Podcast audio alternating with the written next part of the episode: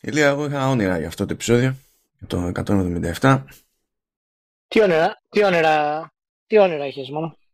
Εντάξει, για αρχή, νομίζω αυτό ήταν κοινό όνειρο, έτσι. Να μην μας έβγαινε η πίστη για να καταφέρουμε κάπως να γράψουμε.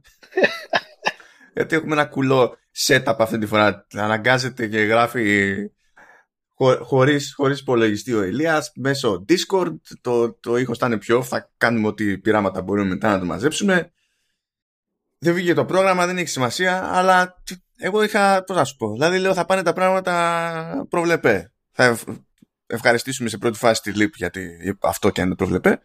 Επανερχόμαστε υποτίθεση στη σεζόν και ύστερα είχα κάποια πράγματα να πω για την Ελένη Φουρέιρα. Και δεν είναι τώρα, δεν... Δεν βγαίνει. Γεια σας, γεια σας. Καλώς ήρθατε στο Vertical Slice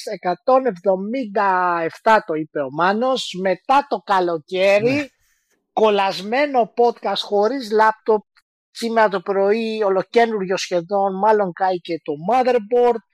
Είμαι στην Νορβηγία. Τρία παιδιά εδώ στα σκαλιά πηγαίνουν πάνω κάτω χτυπάνε τις πόρτες. Πρέπει να τα κρεμάσω. Ε, γεια σου Λιπ. Εύχομαι καινούργια σεζόν super ε, και ενώ μάλλον να πούμε σε όλους τους φίλους ότι εύχομαι να έχουμε περάσει ένα super καλοκαίρι και να τους έχει λείψει το vertical slice. Γιατί το vertical slice φέτος τώρα θα επιστρέψει ε, πολύ δυναμικά και μας βοηθάει πάρα πολύ η κατάσταση αγοράς για αυτό το πράγμα. Και φυσικά οι κλασικές όλες ε, φανμπούιστικες που συμβαίνουν ας πούμε, στο ίντερνετ και είναι ικανές να μας, να μας δημιουργούν τις, ε, τις σωστές φλόγες κάτω από τα ποδαράκια μας. Οπότε, ε, καλώς ήρθατε πάμε. Έχουμε διάφορα και πολλά να πούμε, αλλά το setup, παιδιά, είναι απαράδεκτο. Δεν έχω πρόσβαση στα notes γιατί είμαι μέσα από το κινητό, οπότε πηγαίνω ένα σελίδα σελίδα. Γράφω από ακουστικά, τα οποία είναι πολύ καλά βέβαια, και είναι, αλλά είναι Bluetooth ψήρες οι οποίες έχουν ένα μικρό delay. Ε, οπότε, ναι, καλή αρχή λοιπόν, μάλλον για τη νέα σεζόν.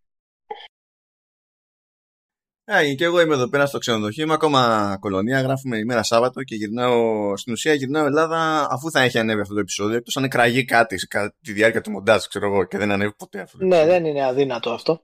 Και ε, ναι, είμαι, είμαι στην ανάρρωση. Τρέχει ακόμη η Gamescom, αλλά Σαββατοκύριακο τρέχει μόνο για, τους, για ιδιώτες ε, ό,τι δουλειά ήταν να γίνει δηλαδή με επαγγελματίες έγινε Τετάρτη, Πέμπτη, Παρασκευή, άντε και την Τρίτη το βράδυ, ας πούμε, που ήταν η φάση με Opening Night Live κτλ. Και είμαι στο κάψιμο το, το απόλυτο. Δηλαδή, πήγα για πρωινό σήμερα, έβαλα τριπλό εσπρέσο και δεν έκανε τίποτα. Α, ωραία. Κράσαρε το, το σύστημα τελείως. Δεν ενδιαφέρονταν καθόλου. Κανένα τίποτα.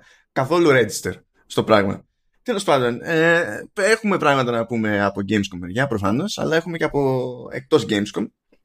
Αλλά να το πάμε έτσι λίγο λαου-λαου, γιατί είχαμε δράμα από τις εβδομάδες που μεσολάβησαν από το τελευταίο κανονικό μας επεισόδιο, που δεν έχει νόημα να τις κάνουμε έτσι νιά αλλά έχουν πλάκα ως απλή αναφορά, ρε παιδί μου. Γιατί π.χ. δεν ξέρω τι έπαθε αυτή την περίοδο η Unity, αλλά η Unity ήταν παντού. Η Unity λέμε τώρα για την εταιρεία που έχει ε, τη Unity Engine και όχι μόνο τη Unity Engine γιατί είναι και πλατφόρμα διαφημιστική μαζί και, και τέτοια πράγματα.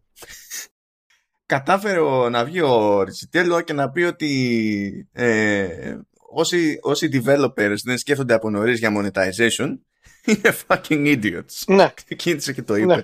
αυτό το πράγμα. Πολύ καλή επιτυχία. Ζήτησε, Ζήτησε συγγνώμη φυσικά, δεν το εννοούσα έτσι και όντως στην πρωτότυπη ατάκα δεν είναι ότι το εννοούσα ακριβώς έτσι. Απλά προφανώς και μεταφέρθηκε έτσι, αλλά σε κάθε περίπτωση δεν ήταν ατάκα αυτή τώρα. Έπρεπε να του κόψει περισσότερο. Τέλος πάντων. Κατάφερε να κάνει κονέ με τη, με, με τη Microsoft για να βοηθάω ένα τον άλλο με το, από, τη, από μεριά cloud ε, είχαμε πει ότι πήγαινε να κάνει συγχώνευση με την Iron Source. Πετάγεται η Lovin και λέει: Όχι, θέλω εγώ να σας αγοράσω, αλλά με την προπόθεση να ρίξετε άκυρο στην Iron Source. Τελικά ρίξανε άκυρο στην Lovin. Ε, βγήκανε, ε, ε, δημιουργήθηκε Unity China, διότι φυσικά πρέπει να είσαι άλλη εταιρεία στην Κίνα, γιατί είναι άλλο το καθεστώς και δεν έχει, δεν έχει μακεμού. Σε συνεργασία με Alibaba, China Mobile, Oppo και δεν ξέρω και εγώ τι. Ε, και για κάποιο λόγο ε, ε, πήρε και contract. Ναι. από το τέτοιο, από το την Υπουργείο Άμυνας των, των Ηνωμένων Πολιτειών που είναι πάντα κάτι κινήσεις αυτές που συνήθως ζορίζουν τους εργαζόμενους. Σε μεγάλες εταιρείες τεχνολογίας υπάρχει η λογική ότι δεν γουστάρουν τέτοια contracts, ας πούμε, γιατί εμείς δεν θέλουμε να έχουμε συμμετοχή ε, σε τέτοιου είδους δραστηριότητες και, και κάτι τέτοια. Αυτά συνέβησαν έτσι, ήταν σοειδών η φάση με τη, με τη Unity. Δηλαδή, μόνο που μπαίνουν στη σειρά είναι λίγο αστείο. Δεν χρειάζεται να το κάνουμε αυτό, εκτός αν έχεις κάποια σκέψη, ξέρω εγώ. Ηλία.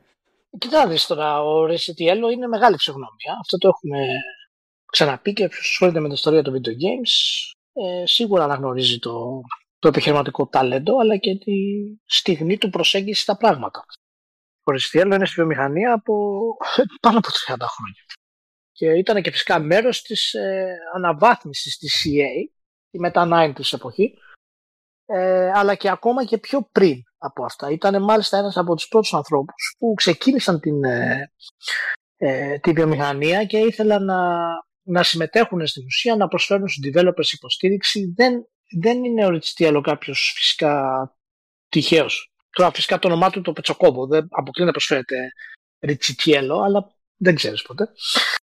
Ε, ε, ναι, τώρα Ιταλικής προέλευσης, αλλά Αμερικανοποιημένο και εγώ παρετούμε συνήθως. Ναι, δεν είναι. Ναι. Ε, λοιπόν, η, η, δήλωση που κάνει ε, ε έχει, θα, θα πρέπει να καταλάβουμε ακριβώς γιατί την κάνει. Έτσι. Είναι πολύ βασικό, ιδιαίτερα αυτή την εποχή, γιατί ε, από ποια έννοια το λέει το πράγμα. Ο Ριτσιτιέλο το λέει από την έννοια όχι της επιβίωσης, αλλά της μεγιστοποίησης των κερδών σου. Και από τη στιγμή που το trend των εταιριών αυτή τη στιγμή και της αγοράς γενικότερα είναι τα microtransactions, ε, με όλες τις μορφές, έτσι, γιατί κάθε εταιρεία τα χρησιμοποιεί διαφορετικούς τρόπους τα microtransactions. Έχουν και διάφορα ονόματα πλέον ε, στην ουσία. Ε, είναι σαν να βλέπει μια, μια αγορά η οποία είναι έτοιμη για να την οργώσει κάποιος και να μην το κάνει. Από την άποψη αυτή δηλαδή έχει δίκιο. Δεν είναι δυνατόν δηλαδή να φτιάξεις ένα παιχνίδι που να μην στηρίζεται σε microtransactions εάν θέλεις να εκμεταλλευτείς το μέγεθος της αγοράς. Από την άλλη, και εκεί είναι η δική μου ένσταση και πιστεύω και η δική σου θα είναι, δεν μας ξεκαθαρίζει τι σημαίνει ακριβώς να χρησιμοποιήσουμε τα microtransactions. Γιατί ξέρουμε ότι τα microtransactions ε, αλλάζουν το σχεδιασμό των video games. Έτσι έχουμε φτάσει σε αυτό το σημείο. Ναι. Πλέον. Κοίτα, γενικά δεν τον νοιάζει να το διευκρινίσει. Πιστεύω, διότι το μεγαλύτερο μέρος της business της Unity είναι mobile. Όπου εκεί πέρα αυτό θεωρείται προβλεπαίο, όχι απλά ξέρεις, ένα φαινόμενο, ένα, ένα trend.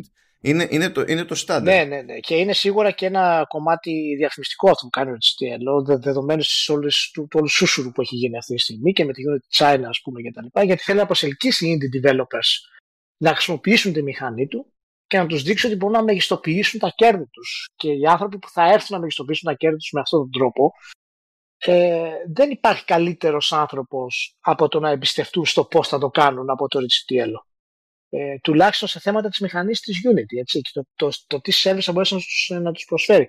Οπότε η, η, δήλωσή του έρχεται πολύ έτσι δυνατά να παίξει ρόλο ας πούμε στο, στο σημερινό γίγνεσθε στη, στη βιομηχανία. Και είναι πολύ ενδιαφέρον που βλέπουμε σε αυτό το επίπεδο μία μηχανή ε, να εξαπλώνεται με αυτό το τρόπο μάλλον. Γιατί θυμάσαι η Unity όταν ξεκίνησε ε, είχαν περάσει αρκετά χρόνια μέχρι να στρώσει και να μπορέσει να είναι και εμπορική πλατφόρμα ταυτόχρονα. Τώρα φαίνεται ότι έχει, έχει ξεπεράσει και αυτό το τελευταίο εμπόδιο, ας πούμε.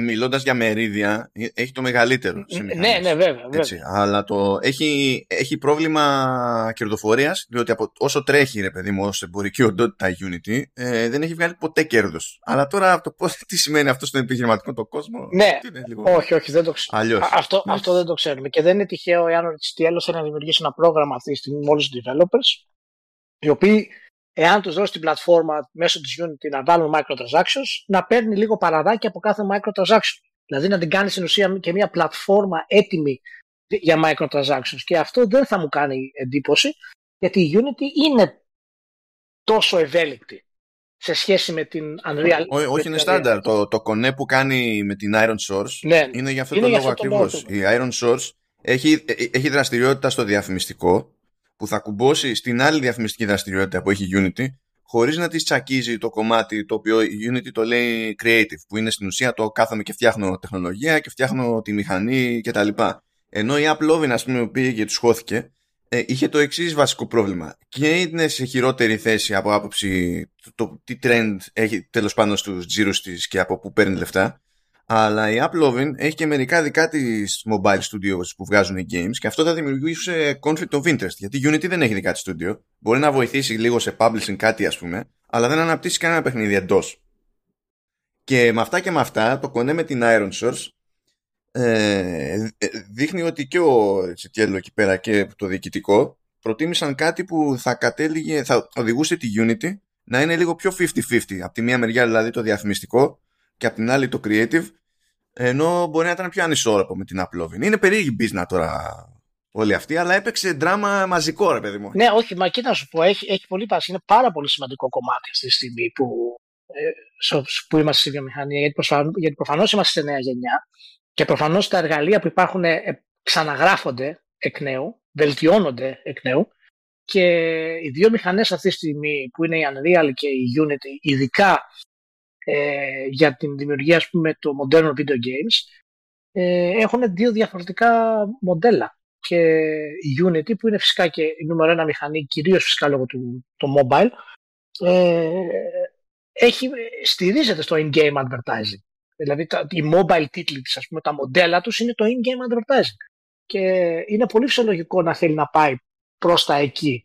Και νομίζω είναι και ενδεικτικό το τι θα δούμε με πάρα πολλούς indie developers πλέον. Αυτή η γενιά είναι η γενιά που θα δούμε μάλλον πολλούς indie developers να έχουν τεράστιες επιτυχίες ε, με microtransaction στυλ παιχνίδια. Δηλαδή φαινόμενα σαν το Kenshin Impact που ξεκίνησε πούμε, στο τέλος χοντρικά της προηγούμενης γενιάς σε αυτή τη γενιά θα το δούμε από ανεξάρτητους developers, από indie developers να το, να το πετυχαίνουμε και μπορεί να μην φτάνουν στο επίπεδο. Καλά, αυτά είναι και λίγο θέματα κολοφαρδίας. Ναι, ναι, δηλαδή, ναι, ναι, γι' αυτό λέω. το Genshin Impact προφανώς είχε και μια επένδυση από πίσω. Ναι, ναι, φαίνεται, οπωσδήποτε. Δηλαδή, production values. Αλλά το, το Among Us, ας πούμε, ήταν, ξέρεις, πέσανε όλα, όλα μαζί ναι, και έτσι όπως ναι. έπρεπε και έγινε τη κακομοίρα. Το Among Us και το, το, το, Fallout, ε, το Fallout Guys. Ε, είναι, είναι, είναι σημαντικό κομμάτι, είναι σημαντικό κομμάτι. Οπότε ξεκινάει μια καλή συζήτηση με το, με το HTL για να δούμε το τι, το τι και πώς. Πάντως μην νομίζετε ότι τα, τα microtransactions είναι ένα κύμα το οποίο θα περάσει στη βιομηχανία ή ότι είναι απαραίτητα κακό. Μην μπαίνει στη διαδικασία του ίντερνετ, μην είστε ε, ιντερνετάκιδες, facebook ποστάκιδες, που θα πετάξετε μια τάκα και θα κατακρίνετε ολόκληρα συστήματα, ας πούμε. Ε, να ψάχνετε πράγματα σε μεγαλύτερο βάθος. Εντάξει, να σου πω κάτι. Δεν, δεν, δεν καταλαβαίνω. Εγώ, εγώ, εγώ προτιμώ να πεθάνει το mobile gaming. Γιατί είναι και αυτή μια θέση. σωστό. Εντάξει, σωστό.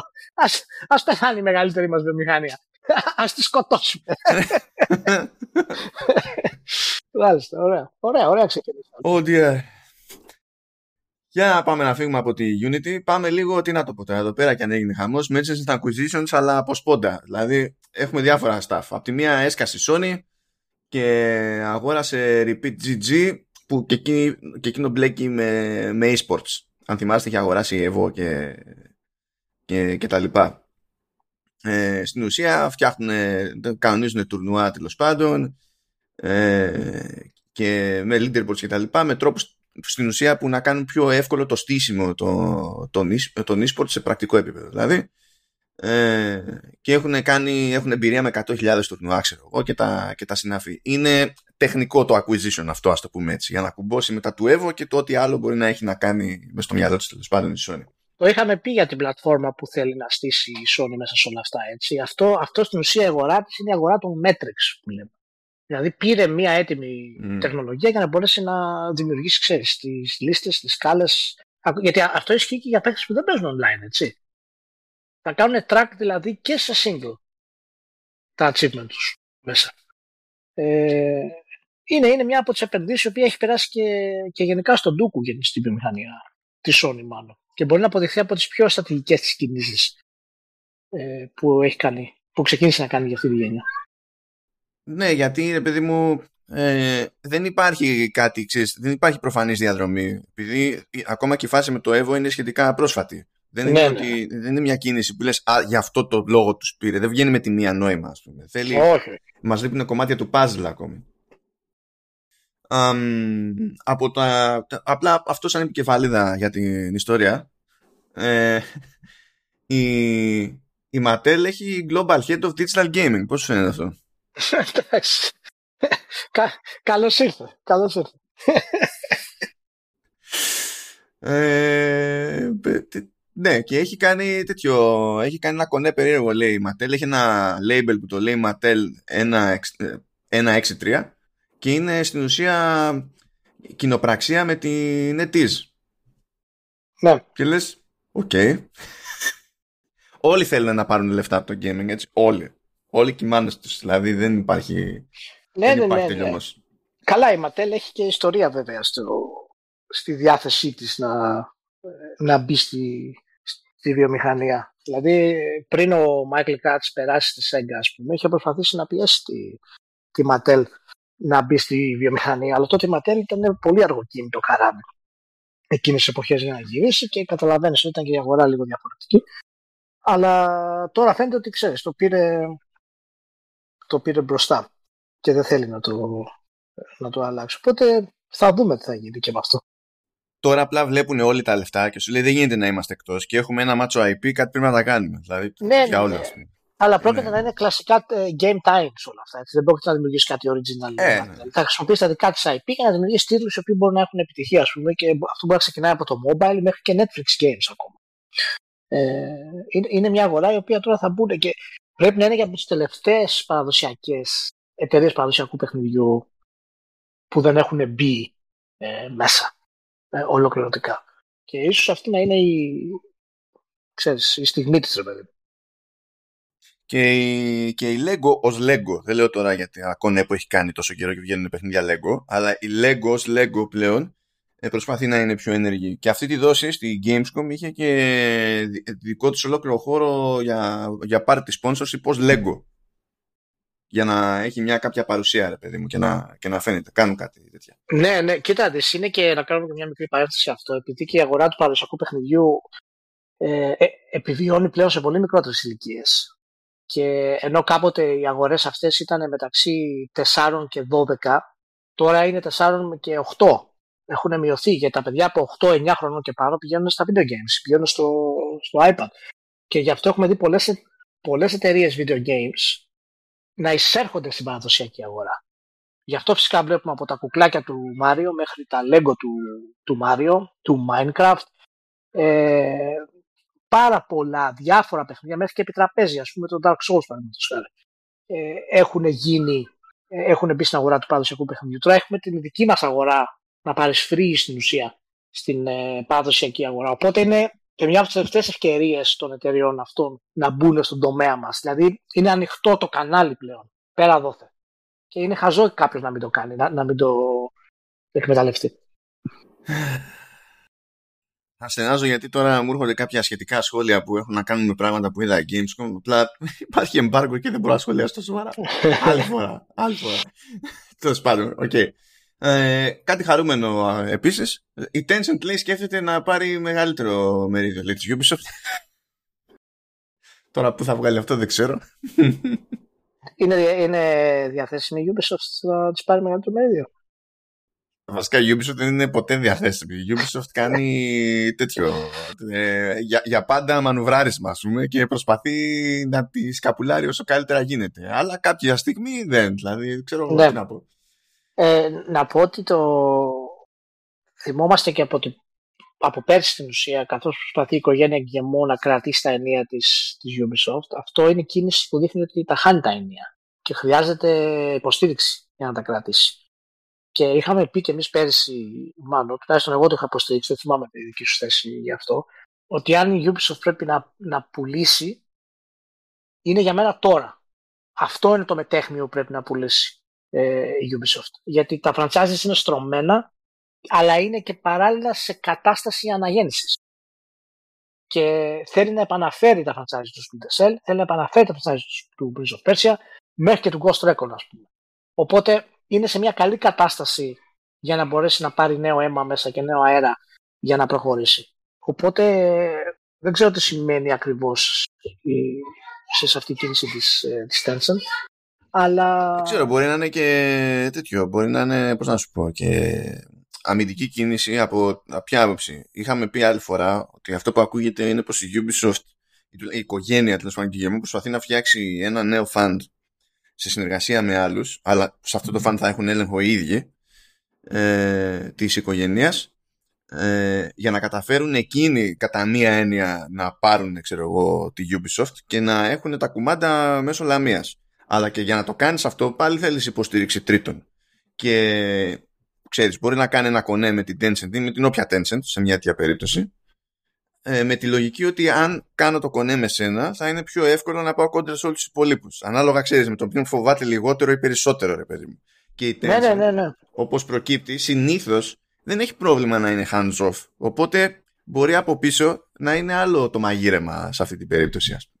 Ναι, ναι, ναι, ναι. Μα είναι κάτι το οποίο πραγματικά πρέπει να το δούμε. Και αυτή η κίνηση της Tencent ε, δείχνει ότι δεν, δεν μπορούν να στέκονται άλλο στα, στο περιθώριο σε, σε μεγάλους δυτικούς publisher.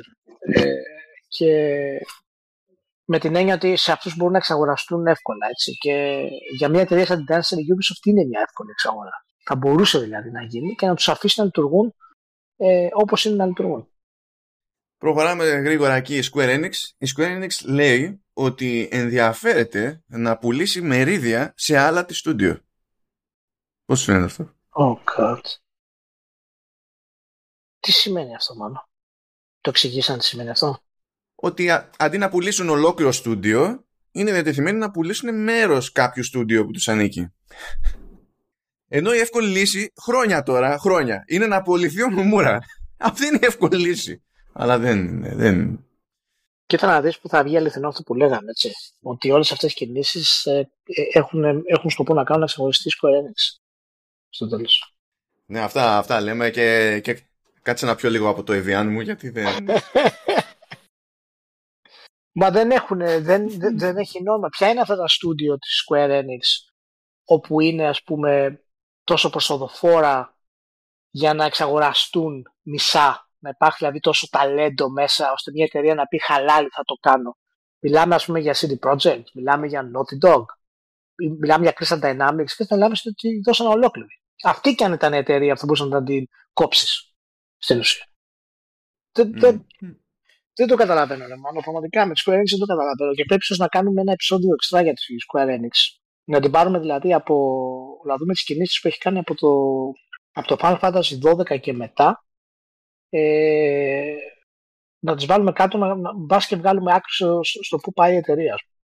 Και θα είναι καλό αυτό, το κάνουμε. Πάντως, όλα, όλα αυτά δείχνουν ότι, έχει, ότι έχουν θέμα αρεστότητας. Δηλαδή, ναι, ναι, ναι, ναι. Σφίγγονται με το, με το κόστος της παραγωγής εκεί ναι. που τους έχει φτάσει και με τον τρόπο που το διαχειρίζονται. Το οποίο δεν είναι καθόλου έκπληξη με όσα έχουμε δει τα τελευταία χρόνια. Η, η διαχείριση είναι το μεγαλύτερο του το μεγαλύτερο πρόβλημα σε αυτό το κομμάτι. Και προσπαθούν να μεγαλώσουν και ξέρουμε ότι φυσικά οι Japanese developers δεν ε, χαλάνε υπέρογκα ποσά που χαλάνε οι δυτικοί ε, για, τα, για τα παιχνίδια τους. Έχουν άλλη οικονομικό mentality. Εγώ θα ήθελα να μείνει σε αυτό το mentality ε, η Square Enix. Και δείχτηκε το development του Final Fantasy 15, 16 ε, που γίνεται τώρα, επειδή δεν θα είναι open world, δείχνει τουλάχιστον έχουν μια λογική ε, πιο έξυπνη και πιο κοντά στις ρίζες τους. Ε, αντί να κάνουν τα μεγάλα development, ας πούμε, arcs που είχαν με το 15 και όλη αυτή η καταστροφή. Και βλέπεις ότι όλο αυτό ξεκινάει στην ουσία έτσι από ό,τι είχε κάνει η Square Enix ε, από την αποτυχία του, του 15. Τώρα μετράμε 10 χρόνια στην ουσία αυτό που ξεκίνησε το όλο φιάσκο του, του 15. Μπορεί και παραπάνω αν θυμάμαι. Δηλαδή το production, post-production, παραγωγή κτλ. Και ακόμα τους πονάει. Ακόμα δηλαδή έχουν πρόβλημα ε, με, το, με την ανάπτυξη του νέου Final Fantasy. Το έχουν καθυστερήσει για να πάει πίσω και γι' αυτό έχουν βγάλει φυσικά και τα remake. Αλλά φυσικά τα remake αυτά μάλλον ε, κοστίζουν έτσι όπως θέλουν να το κάνουν. Και όταν είπαν να κάνουν remake το Final Fantasy 7, ε, είχαν φυσικά την άποψη, ξέρεις, ότι κοίτα να δεις, εμείς θα κάνουμε ένα remake και θα βγάλουμε το νέο Final Fantasy 7. Θα μπορούσαν κάλλιστα να το έχουν ονομάσει Reimagining. Γιατί τώρα δεν μπορούν να το βγάλουν ολόκληρο. Θα βγάλουν τρία κομμάτια στην ουσία. Δεν βγαίνει η παραγωγή του ολόκληρου Final Fantasy Remake. Και με αυτά τα τρία κομμάτια θα κάνουν, ξέρεις, θα, θα, θα φέρουν τα ορισμένα από το κλασικό, θα τα μικρύνουν, άλλα θα τα μεγαλώσουν, άλλα θα τα ενοποιήσουν για να μπορέσουν να χρησιμοποιήσουν και το, και το story. Και στο τέλος θα έχουμε ένα reimagining με το Final Fantasy VII, το οποίο θα ήταν πολύ αποδεκτό εάν το είχαν προωθήσει ως, ως τέτοιο. Αλλά και αυτό δεν τους βγήκε, γιατί ξεκίνησαν ως remake και είπαν θα βγάλουμε τα κομμάτια του Final Fantasy VII ως remake και μετά συνειδητοποίησαν ότι κατσάδες υπάρχει ένα κόστος εδώ το οποίο δεν βγαίνει. Πώς θα βγάλουμε όλο το Final Fantasy VII remake ε, με κόστος το οποίο θα είναι ρεαλιστικό την ώρα που κάνουμε ανάπτυξη του νέου Final Fantasy; Είναι τρελά αυτά τα πράγματα, μάλλον. Είναι τρελά. Είναι χρόνια, δεν το δεν καταλαβαίνω ποιο είναι. Δηλαδή, εγώ δεν πιστεύω ότι έχουν πραγματικό endgame στο κεφάλι τους. Σε παιδί μου, ότι ξέρεις, έχουμε ένα πλάνο απόλυτα συγκεκριμένο, ένα, δύο, τρία, τέσσερα, πέντε βήματα που δεν είναι ότι θα σου πάνε ένα ρολόι. Αλλά δεν, δεν βγαίνει, για μένα δεν βγαίνει νόημα όλο, όλο αυτό το διάστημα. Και πρέπει να μην βγαίνει νόημα ούτε για αυτούς. Γιατί αγοράσανε στούντιο. Ε, απογοητευτήκαν από τα ίδια τους τα στούντιο. Που βγάλανε καλύτερα προϊόντα από τα σταθερά του στούντιο, από τα οποία για κάποιο λόγο δεν είναι απογοητευμένοι. Και, και είναι περισσότερα λεφτά από εκεί. Γιατί το παίρνουν πατριωτικά. Πουλήσαν από εδώ, πουλήσαν από εκεί. Τώρα να δώσουν κομμάτια και από αυτά που τα είχαν πιο κοντά του. Δεν. Δεν βγαίνει το πράγμα. Anyway. Και μάλιστα είχε πει το τελευταίο μήνα, είχε υποθεί από τη Square Enix ότι σκοπεύουν να κάνουν νέες επενδύσεις σε νέα στούντιο. Α, ναι, και αυτό μέσα σε όλα. Που να είναι πιο κοντά, λέει, στους στόχους εταιρείας. Τι σημαίνει αυτό; Ε, είναι, είναι, είναι άγνωστο. Δεν ξέρουμε ποιοι είναι οι στόχοι πλέον αυτής της εταιρείας, μιας μεγαλύτερης εταιρείας ε, video games στον κόσμο. Και ενώ έχω, έχω πει πολλές φορές πόσο χαρούμενος είμαι που έχουν έρθει ε, σεναριογράφοι και σκηνοθέτες από το, από το online κομμάτι του Final Fantasy το, το 2014 ε, στο, στο καινούργιο το single player Final Fantasy και μου δίνει μεγάλες ελπίδες σταθεροποιήστε την εταιρεία δηλαδή αν είναι δυνατόν μην δημιουργήσετε χαμό την ώρα που γίνεται η ανάπτυξη Final Fantasy δεν μπορεί να επιβιώσει άλλη αποτυχία τέτοια μάλλον ε, η Square Enix σε Final Fantasy. Δεν, δεν την Είχε φτιάξει σε κάποια φάση νομίζω πριν από 2-3 χρόνια. Ε, και έχω ξεχάσει τώρα ονόματα και τέτοια. Ήταν, είχε φύγει ένας από μεγαλύτερο στούντιο της Square Enix για να φτιάξει ένα άλλο εσωτερικό στούντιο της Square Enix το οποίο υποτίθεται, γι' αυτό έκανε την τράμπα επειδή είχε κουραστεί από τις μεγάλες παραγωγές του είχαν πει ότι αυτό το στούντιο ρε παιδί μου θα κάνει πιο μετρίου αναστήματος πράγματα και θα έχει το περιθώριο να είναι λίγο πιο πειραματικό. Δεν θα κρέμεται η μισή εταιρεία, ξέρω εγώ, από ένα Final Fantasy. Ε, και πηγαίνει και μέσα σε 6 μήνες έφυγε γιατί άλλαξε τροπάρι Square Enix και λέει όχι και αυτό θα γίνει triple, triple A studio και λέει ε, άλλα είχαμε πει ε, φεύγω λες ε, δεν μπορείτε αυτό ούτε στο εξάμεινο δηλαδή ναι ναι ναι ναι ε, μα, μα, μα, είναι στην ουσία ο, ε, όταν σου λέει ο, ο, ο, Ματσούντα ότι κοίτα να δεις πρέπει λέει τα στούντιό μας να μην βγάζουν παιχνίδια για, για τους δυτικούς απλώς συνειδητοποιήσει τι λέει; Ποια, ποια, ποια στούντιο είναι αυτά που βγάζουν για τους δυτικούς; Είναι τα δυτικά στούντιο. Το ομαδικό σου λάθο ήταν που θες να κάνεις open world το Final Fantasy 15 χωρίς να έχεις την ικανότητα να το κάνεις, να το διαχειριστείς αυτό το πράγμα. Και τώρα στην ουσία θες να κάνεις τι; Γιατί είδες φυσικά την επιτυχία του Persona, είδε φυσικά την επιτυχία του Yoko Taro, ακόμα και του Dark Souls. Τα budget των παιχνιδιών αυτών είναι ελάχιστα μπροστά στους τίτλους της Square Enix. Ενώ οι πωλήσεις τους οι πωλήσεις τους αναλογικά φέρνουν μεγαλύτερο κέρδος από τη Square Enix. Και τα είδε αυτά η Square Enix και λέει: Τι κάνουμε; Λέει: OK, okay, ε, κάντο όμως. Μπες σε μια παραγωγή σωστή πλέον. Αφού κατάλαβες ότι έχεις κάνει λάθος, μπες σε μια παραγωγή σωστή. Δεν μας κάνεις τώρα να έχουμε εφιάλτες, ας πούμε, για τα, για τα επόμενα Final Fantasy. Έτσι, τα Final Fantasy χρειάζεται να παραμείνουν σε πολύ ψηλό επίπεδο. Είναι πολύ σημαντικό για τη βιομηχανία να γίνει αυτό. Και κανένα remake δεν θα τα επαναφέρει ε, εκεί που πρέπει να είναι. Μόνο καινούργιοι τίτλοι θα Ναι, γιατί δεν υπάρχει και άλλο. Δεν υπάρχει JRPG. Όχι, όχι. Μεγάλου εκτοπίσματος άλλο. Αυτό είναι. Όχι, όχι. Και είναι πραγματικά δεν θυμάμαι άλλο. Ε, άλλο ιστορικά κάτι τέτοιο που μια εταιρεία που είναι στην ουσία μονοπόλιο JRPG να έχει τόσο μεγάλο πρόβλημα να συνεχίσει τη σειρά του. Και να, δηλαδή να, να απειλείται στην ουσία από άλλα JRPG που είναι το 1 τρίτο του κόστους ανάπτυξης. Ε, και δείχνει ότι πόσο πίσω έχει μείνει στην ουσία Square Enix γενικά και σαν, ε, και σαν φιλοσοφία. Ας αφήσουμε τη Square Enix να κάνουμε ένα έτσι, αναμενόμενο πέρασμα από Embracer γιατί όσο αράζαμε εμείς Στο καλοκαιράκι. η Embracer α- αγόρασε κάτι πράγματα όπως κάνει γενικά η Embracer Όσο συμβαίνει. Κάτι, κάτι πράγματα. Αγόρασε, πήγε στο σούπερ μάρκετ, αγόρασε τυριά, γκούντα και καλαμάκια. και κάτι πράγματα. Τι, ποια είναι αυτά τα πράγματα, μάλλον; Α, ε, πολλά, πολλά, α, α, ακούστε παιδιά, γελάστε. Έφτιαξε ένα καινούριο division που λέγεται Embracer Free Mode. Αυτό είναι ένα εσωτερικό division. Στην ουσία είναι μια ομπρέλα υπό την οποία καταλήγουν κάποιες, όχι όλες, αλλά κα, ε, κάποιες από τις νέες εξαγορές που γίνανε. Και σου λέει, παίρνουμε την Bitwave Games.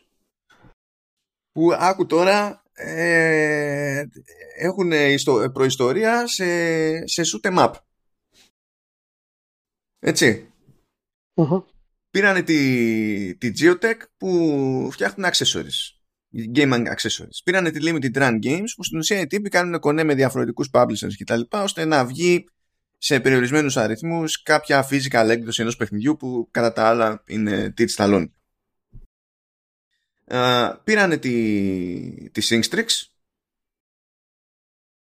που ε, τέλος πάντων αυτοί ασχολούνται όπως καταλαβαίνετε από το όνομα περισσότερο με music, audio gaming products και τα, και τα λοιπά και έχουν και μια δική τους πλατφόρμα τέλος πάντων για τα vocals και τα, και τα συναφή.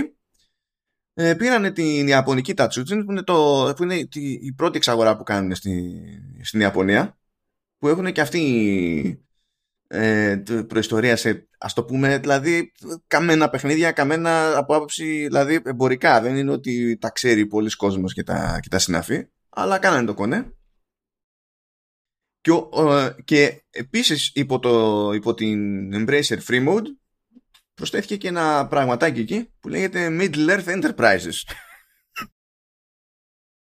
ε, η Middle Earth Enterprises ήταν division του, της, ε, της The Soul Zanes Company. Στην ουσία αυτή η εταιρεία είχε εδώ και πάρα πολλά χρόνια τα, τα δικαιώματα στο έργο του Tolkien και τα συναφή και έκανε τα κουμάντα και τις συμφωνίες και τα πάντα όλα. Και ήταν γνωστό ότι λίγανε συμβόλαια που είχαν γίνει και ε, υποτίθεται ότι ήμασταν στη φάση που κάποιος πάλι θα ε, έδινε λεφτά για να πάρει δικαιώματα που να σχετίζονται με Lord of the Rings. Και τελικά από Soul Giants μεριά πουλήσανε όλο το division έτσι όπως ήταν. Δεν πουλήσανε τα δικαιώματα απλά, πουλήσανε όλο το κομμάτι που έχει τα δικαιώματα και τα πουλάει στους άλλους στην Embracer. Και καταλαβαίνετε στο web έγινε σφαγούλα κατευθείαν. Γιατί αυτό τώρα εκτός του ότι άρχισαν στο, στην Embracer να λένε ότι προφανώς μπορούμε θεωρητικά να κάνουμε και άλλες ταινίες. Μπορούμε να κάνουμε έτσι, μπορούμε να κάνουμε αλλιώς. Ε, το κονέ που έχει παιχτεί με την Amazon για το Rings of Power περνάει μέσα από, το, από Middle Earth Enterprises επίσης παρότι δεν βασίζεται στα, στα βιβλία και τα λοιπά. Ε, το merchandise που παίζει πηγαίνει πακέτο με Lord of the Rings είναι τρελό. Δεν χρειάζεται να βγάλουν τίποτα για να βγάζουν λεφτά αυτοί. Ναι. Και κάνανε τέτοιο, τέτοιο κονέ. Δηλαδή, και δεν ήταν μόνο το τελευταίο κονέ που κάνανε, όλα αυτά πήγανε κάτω από το free mode που είπα. Γιατί υπό τη Saber Interactive ε, μπήκε άλλη μια ομάδα, η Tuxedo Labs, που είναι σουηδική. Ε, και τελευταία τους παραγωγή ήταν το Teardown για PC. Και η Tripwire Interactive, που έχει τα Killing Floor και Rising Storm, και τώρα φτιάχνει και το Deceive που το, το είδα στη Gamescom. Και είχε πλάκα Καλά, αυτό το βάλα και στα social, οπότε μπορεί προ- κάποιοι να το πει να δεν χαμπάρει. Πηγαίνω εγώ στο, στην Tripwire. Και λέω την περασμένη εβδομάδα δεν αγοραστήκατε εσείς από την Embracer. Και είχα πέσει σε τύψα που δεν της έλεγε τίποτα αυτός σαν πληροφορία. Μου λέει, ε, δεν θυμάμαι, μισό να ρωτήσω. και έρχεται, ναι, πηγαίνει, φωνάζει κάποιον, έρχεται και λέει, ναι, ναι, αγοραστήκαμε, λέει, από την Embracer. Αλλά επειδή τεχνικώς η διαδικασία, το νομικό της υπόθεσης δεν έχει ολοκληρωθεί, έχει γίνει η ανακοίνωση και τα υπόλοιπα προχωράνε ως διαδικασίες. Μου λέει, technically though, we haven't been embraced yet. και λέω, εντάξει, καλό τρόλισε και εσύ, ας παίξουμε το παιχνίδι τώρα. Είναι, ναι, είναι, είναι ζωγραφιάδες. Αλλά φυσικά αυτό που κάνει BAM περισσότερο είναι η φάση με Middle Earth Enterprises. Δεν την παλεύουν στην Embracer. Δεν... Εντάξει, Δεν είναι. Ξέρω. Εντάξει, κοίτα, έχει ξεφύγει η κατάσταση πραγματικά. Ειδικά τώρα με το Lord Πάντως, ε, να πούμε ότι είναι η... αυτό που έκανε η Marvel ε, το template δηλαδή είναι το template που έχουν πάρει όλοι τη στιγμή. Για, για όλα τα, τα σύμπαντα της, ε, του, του sci-fi ας πούμε ή του, ή του, ή του απλού fantasy. Και θα το δούμε και αλλού. Αυτός ο συνδυασμός από πολλαπλές ταινίες και τηλεοπτικές σειρές θα το δούμε παντού μάλλον. Και το Star Wars έχει ήδη ξεκινήσει να το κάνει.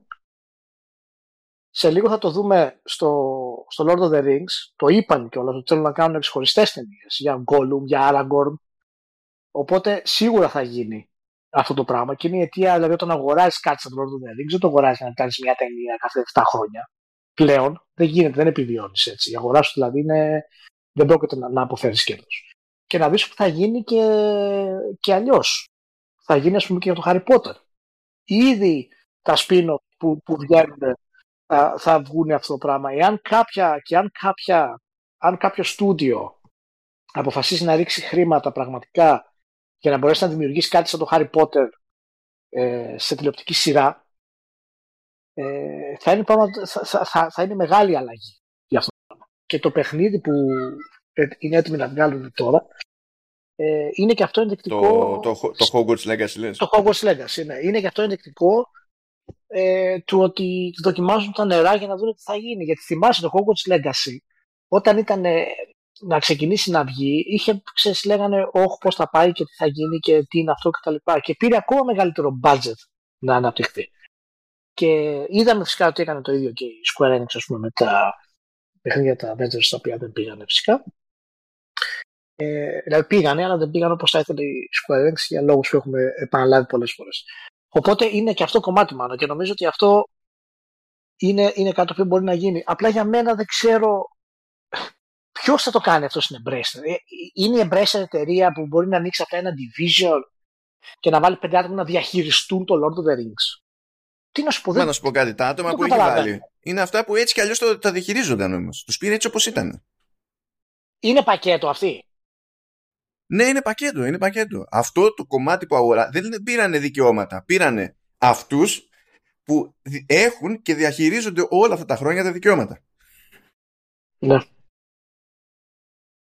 Τότε. Τους πήρανε πακέτο. Τότε ναι. Δηλαδή όλα αυτά που βλέπεις τώρα με την Amazon, το παιχνίδι Gollum της Focus ξέρω εγώ, ό,τι άλλο γίνεται, αυτά είναι πράγματα που έγιναν επειδή οι συγκεκριμένοι που αγοράστηκαν ε, τρέχουν τόσο καιρό τις συμφωνίες. Αυτό, αυτό το πράγμα είναι που Ναι. Anyway, ε, κάνουμε ένα πέρασμα, αν και ναι, εντάξει, αυτό δεν ξέρω πόσες φορές το έχω συζητήσει, γιατί με φωνάξανε και, στο, και σε ένα σε ένα βίντεο εκεί του Joystick GR, όταν ήταν φρέσκο αυτό, έπαιξε λίγο δράμα εκεί. Όχι στο, στο βίντεο, στην υπόθεση αυτή έπαιξε δράμα, διότι καθώς τρέχει τώρα η όλη φάση με τις, με τις επιτροπές ανταγωνισμού για την εξαγορά της Activision Blizzard από τη Microsoft, στις περισσότερες μπάντες οι διαδικασίες αυτές γίνονται και κλεισμένων των θυρών. Στη Βραζιλία όμως δεν γίνονται και κλεισμένων των θυρών. Οπότε τα πάντα ε, βγαίνουν δημοσίως και προέκυψαν κάποιες δηλώσεις που έχει κάνει η Microsoft, έχει κάνει η Sony, κάποιες δηλώσεις που έχουν κάνει γνωμοδοτικά, στο πούμε έτσι, άλλοι publishers, για την όλη ιστορία της εξαγοράς. Και παιδιά είναι η χαρά του δικηγόρου, διότι όλα, κάθε δήλωση είναι παγίδα. κάθε, κάθε δήλωση είναι παγίδα. Και έχει πάρα πολύ πλάκα. Θέλω να σου... Δεν, δεν ξέρω αν το πήρες πρέφα, Ηλία, αλλά η Sony προσπάθησε δηλαδή οι δικηγόροι της Sony τέλος πάντων, προσπάθησαν να υποστηρίξουν ότι το Call of Duty είναι τόσο τεράστιο μέγεθος που δεν μπορεί να θεωρείται μέρος της αγοράς του gaming απλά, ούτε καν μέρος του τμήματος των shooters στο gaming. Πρέπει το, από μόνο του να θεωρείται λέει είδος. Και άρα αν, αν αγοράζεις το Call of Duty είναι σαν να αγοράζεις ολόκληρο είδος και αυτό δεν είναι ωραίο.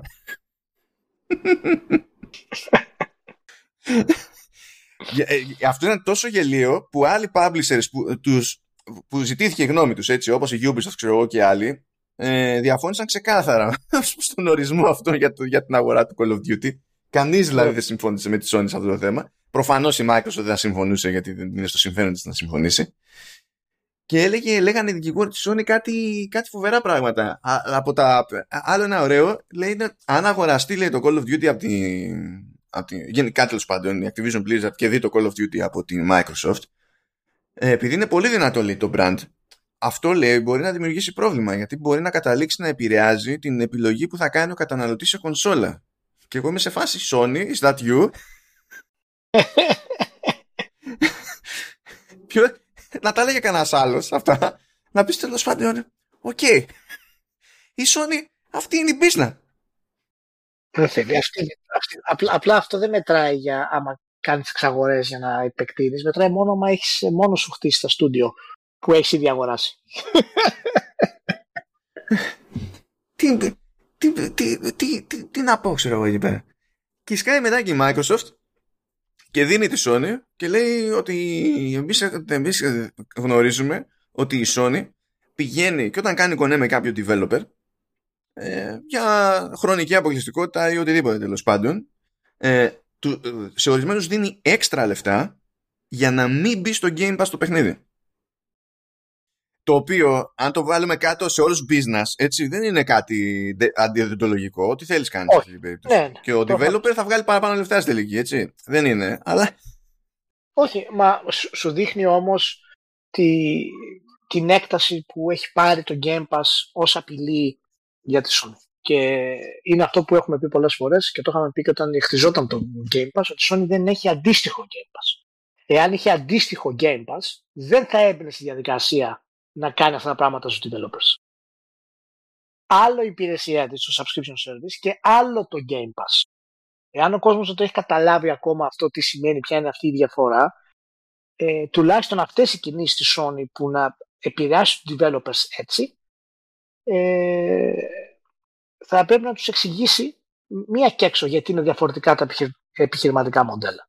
Η Sony δεν ήταν προετοιμασμένη να κάνει κάτι τέτοιο, έκανε κάτι το οποίο ήταν διαφορετικό, πιο κοντά στο δικό της στυλ, αλλά είναι διαφορετικά μοντέλα και γι' αυτό τους άλλους η Microsoft δεν βλέπει ως απειλή το PlayStation, το PS Plus, το subscription service ε, της Sony. Γιατί επίσης θα έκανε το ίδιο. Τώρα, εάν αλλάξει η ρότα, εάν όντως το PS Plus ε, ανεβάσει συνδρομητές σε τέτοιο επίπεδο που θα επιτρέπει πάρα πολλούς developers να βγάζουν παιχνίδια εκεί αποκλειστικά, τότε ναι, τότε η Microsoft θα περάσει την αντεπίθεση πάλι σε αυτό το κομμάτι. Αλλά για να γίνει αυτό χρειάζεται αρκετός καιρός.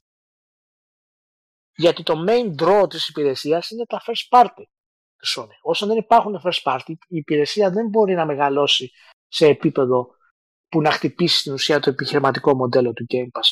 Προσέξτε, μιλάμε για επιχειρηματικά μοντέλα. Δεν μιλάμε για το αν η εταιρεία θα είναι μεγαλύτερη, η υπηρεσία θα είναι μεγαλύτερη του Game Pass. Είναι το πώς θα βγαίνουν τα χρήματα.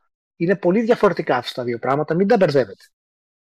Ε, ε είπανε και οι δικηγόροι της Microsoft κάτι μαγικά βέβαια. Έτσι για να.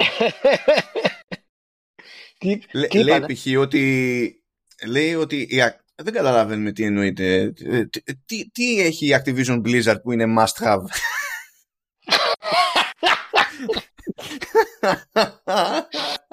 Εντάξει, αυτό είναι τόσο, είναι τόσο νομικά correct που ότι πρέπει να πεις για να βοηθήσει την όλη διαδικασία που, που, δεν είναι καν, που δεν είναι καν χαζομάρα. Είναι, απλά, είναι απλά γελίο. η, η, η, νομοθεσία, οι, οι νόμοι και οι δικηγόροι ακυρώνουν την, στην ουσία γιατί εξαγόρασε η Microsoft Activision ναι, είναι κα, κατά λάθος. Μας πέσανε κάτι ψηλά, ξέρω εγώ. Ναι, την πήρε για την πλάκα της. Όχι γιατί έχει μάθει τίτλου. Της πω από γελιότητες φοβερές. Και κάτι άλλο που αυτό όντως το λέει, αυτό είναι πιο, είναι πιο σοβαρές ατάκες. Αλλά στην ουσία τι κάνουν, κάνουν hedging για να είναι, να είναι καλυμμένοι νομικά στο μέλλον. Ε, λένε λοιπόν από τη μία οι δικηγόροι ότι αν λέει κόψουμε το Call of Duty από τις υπόλοιπες πλατφόρμες με δεδομένο το που, πόσο πουλάει που και είναι μόνο σε εμάς, ας πούμε, στο Xbox και στο PC και ό,τι μερτικό του αναλογεί από το τζίρο του Game Pass πες, ε, πολύ απλά το, το, Call of Duty θα έμπαινε μέσα ως παραγωγή. Δεν θα ήταν κερδοφόρο. Το οποίο είναι εύκολο να το πιστέψει κάποιος, δεν είναι αυτό το θέμα. Αυτό παίρνουν αυτή την ατάκα ε, ε, στον τύπο διεθνώς και λένε η Microsoft ε, δεν θα κάνει αποκλειστικό το Call of Duty διότι διαφορετικά θα έμπαινε μέσα. Δεν ξέρω γιατί την πατάνε έτσι Διότι θα έμπαινε μέσα το Call of Duty, δεν θα έμπαινε μέσα η Microsoft. Είναι διαφορετικά τα μεγέθη αυτά. Είναι... το φαντάζεσαι. ναι. Γιατί με, τη, με την εξαγορά της Activision Blizzard, ε, σκεφτείτε, μιλάμε 60 τόσα δισεκατομμύρια και ο ετήσιος τζίρος της Microsoft, ε, του, του, του, Xbox ε, είναι, ξέρω εγώ, 16 δις. Ε, αν το ζήτημα είναι το αν μπαίνει μέσα το Xbox Division, δεν θα, αγορασ, δεν θα αγοραζόταν ούτε η Activision Blizzard. Είναι, και ακριβώς από κάτω, μιλάμε τώρα για μια γραμμή από κάτω, έτσι. Σου λέει ότι μπλα μπλα δεν θα ήταν κερδοφόρο. Οπότε αυτό το σενάριο τεχνικός και καλά δεν συμφέρει. Από κάτω λέει, ακόμη όμως και αν το κάνουμε αποκλειστικό, δεν πιστεύουμε ότι θα υπήρχε ζήτημα ανταγωνισμού. και, και στη το παίζουν δίπορτο. Στο έτσι. Ναι, ναι. Μα, έχω, μα ε, εσύ, αφού το έχουμε ξαναπεί αυτό το πράγμα, ότι περιμένει την κατάλληλη ευκαιρία για να το κάνει. Μόλις, μόλις περάσει ε, και ολοκληρωθεί το, η εξαγορά, ε, δεν της σταματάει τίποτα. Δεν της σταματάνε οι οικονομικοί λόγοι. Ο κόσμος πρέπει να το καταλάβει αυτό στο... πάρα πολύ. Τα χρήματα που θα χάσει από το να το κάνει αποκλειστικό σε σχέση με τα χρήματα που θα αποφέρει το επίπεδο του branding που θα έχει το Game Pass είναι άλλο, άλλο πράγμα. Όταν έχεις κάτι αποκλειστικό σε τέτοιο branding είναι ο μοναδικός τρόπος για να εξελιχθείς σε άλλες πλατφόρμες. Εάν πάει η Microsoft και πει κοιτάξτε δείτε παιδιά εάν βάλετε το Game Pass στη Samsung έχετε αποκλειστικό το Call of Duty στη τηλεοράση σας. Θα γίνει σφαγή. Πρέπει να σκεφτείτε σε θέματα branding. Αυτή είναι η διαφορά που κάνει η Microsoft και είναι και η διαφορά και στις στρατηγικές που έχουμε ξαναπεί μάλλον πολλές φορές. Ότι ενώ η Sony προσπαθεί να δημιουργήσει τα IP της σε Hollywood παραγωγές που είναι λάθος κατά τη γνώμη μου. Δεν θα τις αποφέρει αυτό που πιστεύει ότι θα έρθει. Οι σειρές έχουν περισσότερο επίπεδο και πιθανόν να το κάνει. Η Microsoft είναι ε, ταγμένη. Εντάξει, εγώ φάση δεν λάστο ας πούμε όμως. Το κάνει. Ναι. Δεν, δεν, ναι, ναι, ναι, ναι. Αυτό λέω. Ότι στις τηλεοπτικές σειρές έχει μεγαλύτερη τύχη. Έχει, έχει μεγαλύτερη πιθανότητα. Αλλά ο, ο κινηματογράφος δεν είναι η βιομηχανία αυτή τη στιγμή που μπορεί να στηρίξει τα brand της Sony ώστε να τους αποφέρουν τα χρήματα που χρειάζονται. Δεν είναι σε αυτό το επίπεδο ο κινηματογράφος όπως ήταν, ε, όπως ήταν παλαιότερα. Και η Microsoft πηγαίνει από την άλλη άκρη. Η Microsoft πηγαίνει τελείως από το digital new wave κομμάτι ας πούμε, των τεχνολογιών που έχουν να κάνουν φυσικά με το, με το streaming. Και εν τέλει αυτό θα υπερισχύσει.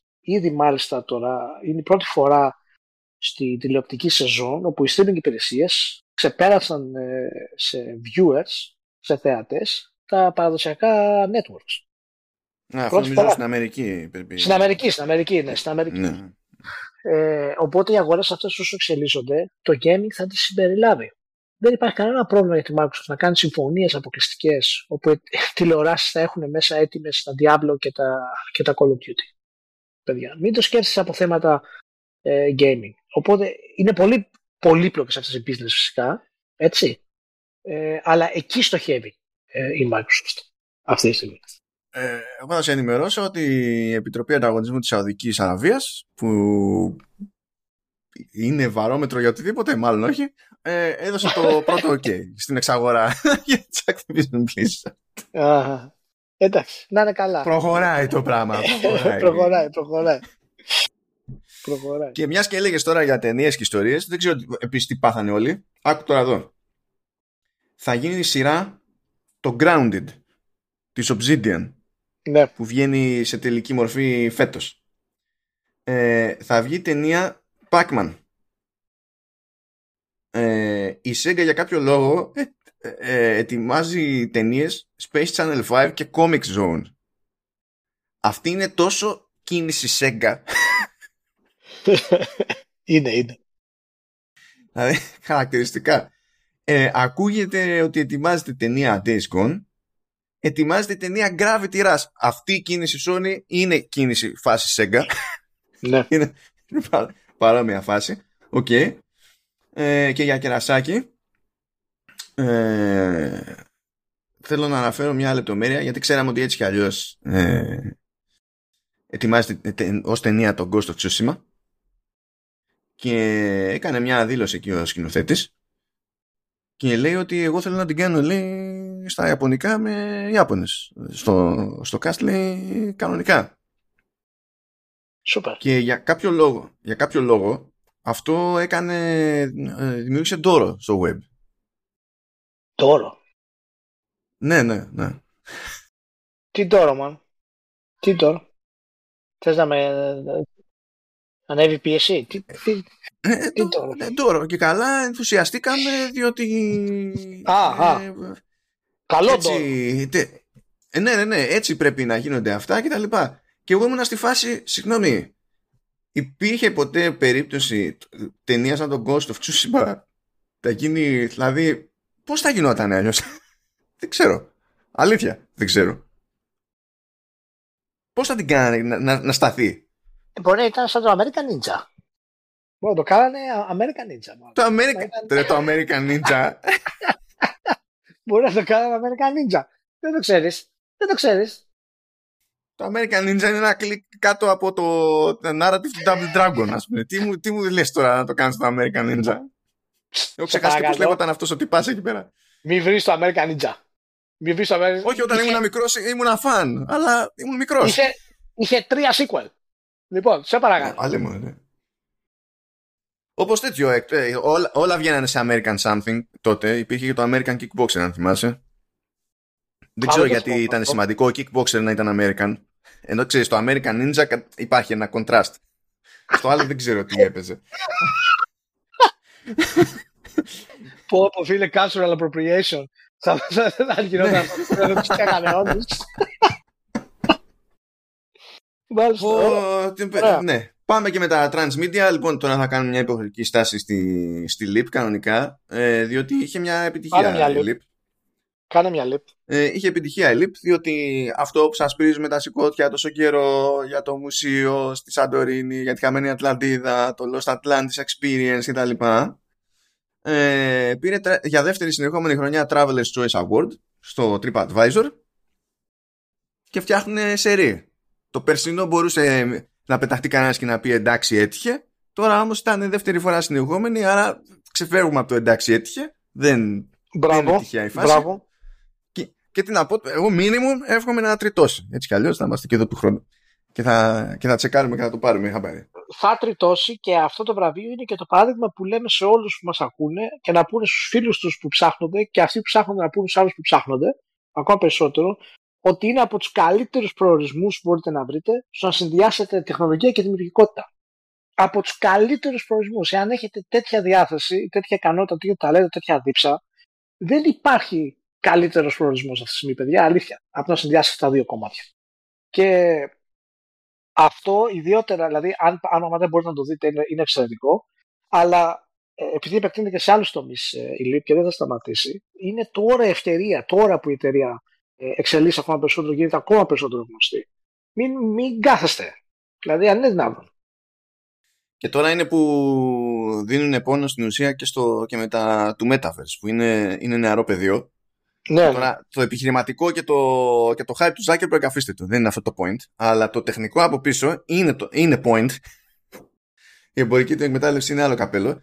Και φροντίζουν να είναι από νωρίς, διότι σε, σε τέτοιες business έτσι, έτσι θέλει το πράγμα. Για να, για να αγχώνεσαι. Οπότε, ούτως ή άλλως έχει εύρος δραστηριοτήτων, δεν είναι αυτό το ζήτημα, αλλά μπαίνουν στη διαδικασία να κυνηγήσουν και τη, το προς τα πού πάει το πράγμα δεν κάθεται και αράζουν και εντάξει βγαίνει το, το φράγκο είμαστε ok, είμαστε εύρωστοι κάθομαστε και βαριόμαστε. Τους τρώει. Και γι' αυτό δικαίως και λογικά δηλαδή δικαίως και δικαίως δηλώνουν και πάνω απ' όλα creative studio. Είναι πιο κοντά στο να πούνε οτιδήποτε άλλο. Ναι. και ε, εξακολουθεί να είναι η φάση ότι ε, αν έχετε κάποια εμπειρία σε front-end development και έχετε και κάποιο πορτφόλιο να δείξετε σε αυτή τη, την περίπτωση, παπ, παπ, χτυπάτε πόρτα, έρχεται τώρα, ξεκινάει η νέα σεζόν, να ξεκινήσετε και εσείς τίποτα. Και στο σωστό κλίμα και με προοπτικές και με άνοιγμα δημιουργικό. Έτσι όπως πρέπει. Ευχαριστούμε τη LIP για τη στήριξη του Vertical Slice και του Command OS και φυσικά του Halftone FM. Και εδώ θα συνεχίσουμε κανονικότατα. Και πάντα τέτοια, πάντα βραβεία, παιδιά. Να πω Ναι, τώρα που ξεκινάμε, παιδιά, πάλι, να, να πω ότι ε, στα social media τα έχω σταματήσει σχεδόν εκπληκτικά. Εάν ε, όσοι μου κάνετε add friends στο facebook, κάνω accept, αλλά να ξέρετε ότι δεν κάνω post στο facebook ε, πλέον. Είναι, θα είναι, είναι, είναι πολύ σπάνιο έως, έως αδύνατο. Εάν, ούτε στο Twitter είμαι, ούτε πουθενά. Αυτό που είναι, είναι, στο, είναι στα podcast και στο YouTube. Στην ουσία αυτό θα κάνω μια ενημέρωση όταν μπορέσει να βγει κάποιο συγκεκριμένο show που θέλω να κάνω. Ε, και περνώντας φυσικά και, από το, και, και με το Hafton, ας πούμε, σε κάποιο επίπεδο, να μπω στο Facebook. Οπότε, εάν μου κάνετε ad και δεν βλέπετε αναβαθμίσεις, καινούργια κονέ κτλ., μην ε, παρεξηγηθείτε. Ό,τι θέλετε πάντως, μηνύματα, μπορείτε να μου τα στείλετε προσωπικά στο Messenger. Εκεί απαντάω, δεν υπάρχει πρόβλημα. Είτε γεια, είτε είσαι καραγκιόζης, είτε οτιδήποτε, στο Messenger. Εντάξει, εκεί δεν υπάρχει. Αυτά, άμα, άμα αυτά είναι συνδυασμένα μαζί, γεια, είσαι καραγκιόζης. άμα είναι γεια, είσαι καραγκιόζης, τότε θα πάρει και τέτοιο θα πάρει και ειδική αναφορά στο Vertical. Άμα είναι ευγενικός και επιθετικός ταυτόχρονα, θα, θα, το, θα τον κάνω μάγκα. τον παραδέχομαι. Ωραία. Λοιπόν, για να, να συνεχίσουμε εδώ πέρα στο δράμα, πριν πάρουμε φόρα εκεί πέρα για Gamescom, που σας το λέω Gamescom τώρα, δεν θα πω στη διαδικασία να κάνω νιά για παιχνίδια αυτή τη στιγμή, αυτή τη φορά. Έτσι κι αλλιώς είμαι ακόμα καμένος, για κάποια δεν μπορώ να μιλήσω, οπότε τέλος πάντων άλλο. Και υπάρχουν άλλα πλάνα εδώ που τα λέμε. Αλλά έχω μαζέψει παραλυπόμενα και από ένα σημείο και έπειτα το επεισόδιο θα γίνει, θα γίνει comedy. Δηλαδή ε, μπορεί να διαλύθηκα αλλά πέρασα πάρα πολύ καλά για λόγους που θα μάθετε και εσείς παρακάτω. Αλλά πριν από αυτό πάμε να μην περάσουμε πολύ καλά διότι δεν ξέρω αν τα μάθατε. Ο Τζιμ O'Ryan ζορίστηκε με, με τον πληθωρισμό, με το δυνατό δολάριο με την άνοδο των τιμών τέλος πάντων στην αγορά τεχνολογίας επειδή η ζήτηση είναι αυτή που είναι, δεν καλύπτεται οπότε ανεβάζουν όλοι τιμές και τα λοιπά. Και λέει δεν γίνεται, το κλίμα είναι, είναι τέτοιο, θα προσαρμοστούμε και εμείς, θα ανεβάσουμε τη τιμή του PlayStation 5 σχεδόν οπουδήποτε εκτός από τις ΗΠΑ. Και πάει από άψη αντιδράσεων, έτσι πάει ακριβώς όσο καλά φαντάζεστε ότι πάει αυτό. Ε, ναι, αυτό σημαίνει ότι στη δική μας την περίπτωση πως πάνε ένα πενιντάρικο πάνω οι τιμές. Λέει λοιπόν ο τίτλος εδώ στο, στο επίσημο blog post, λέει PS5 price to increase in select markets due to global uh-huh. economic environment, including high inflation rates. Νομίζω το εκτίμησε πάρα πολύ η Ιαπωνία ότι είναι στα select markets και ότι αυτοί θα έχουν τη χειρότερη άνοδο, θα είναι 21% πάνω η τιμή. Αλλά ακούστε τι είναι τα select markets. Είναι όλη η ευρωπαϊκή αγορά, το Ηνωμένο Βασίλειο, η Ιαπωνία, η Κίνα, η Αυστραλία, το Μεξικό και ο Καναδάς. Ε, μ' άρεσε κάπου αλλού είδα μια φοβερή αναφορά ότι ε, θα ανεβεί η τιμή λέει σε κάποιες περιοχές της Βορείου Αμερικής. Πόσες περιοχές έχει η Βόρεια Αμερική, πλάκα κάνουμε. Καναδάς, Μεξικό και τέτοιο είναι. και οι Ηνωμένες Πολιτείες, κάποιες περιοχές. Ε, τέλος πάντων, Ελλαδάρα τώρα, Ελλαδάρα, Ευρώπη, γιατί δεν θυμάμαι τώρα αν βάσαμε τίποτα 5-6 ευρώ παραπάνω επειδή έχουμε υψηλότερο ΦΠΑ, δεν, δεν το έχω από μνήμης, αλλά έστω ότι ε, για Ευρώπη τέλος πάντων η νέα τιμή για την έκδοση με το disk drive είναι 550 και για την έκδοση χωρίς το disk drive είναι 450. Ναι. Ε, για πες, πριν, πριν πάρω θέση, μπορεί, δεν ξέρω, έχω την εντύπωση ότι θα είμαι πιο ενοχλημένος, αλλά μπορεί και όχι. Για, για πες λίγο, Ηλία. Ε, Εντάξει, είναι για μένα σοκαριστικό. Δεν, έχει, δεν υπάρχει προηγούμενο στην ιστορία. Κάτι τέτοιο. Δεν υπάρχει προηγούμενο. Δεν έχει ξαναγίνει ποτέ μια κονσόλα να ανεβάζει την τιμή της μετά από δύο χρόνια στην αγορά. Είναι ιστορικά κάτι το οποίο δεν έχει ξαναγίνει ποτέ. Και γίνεται τώρα επί Ryan.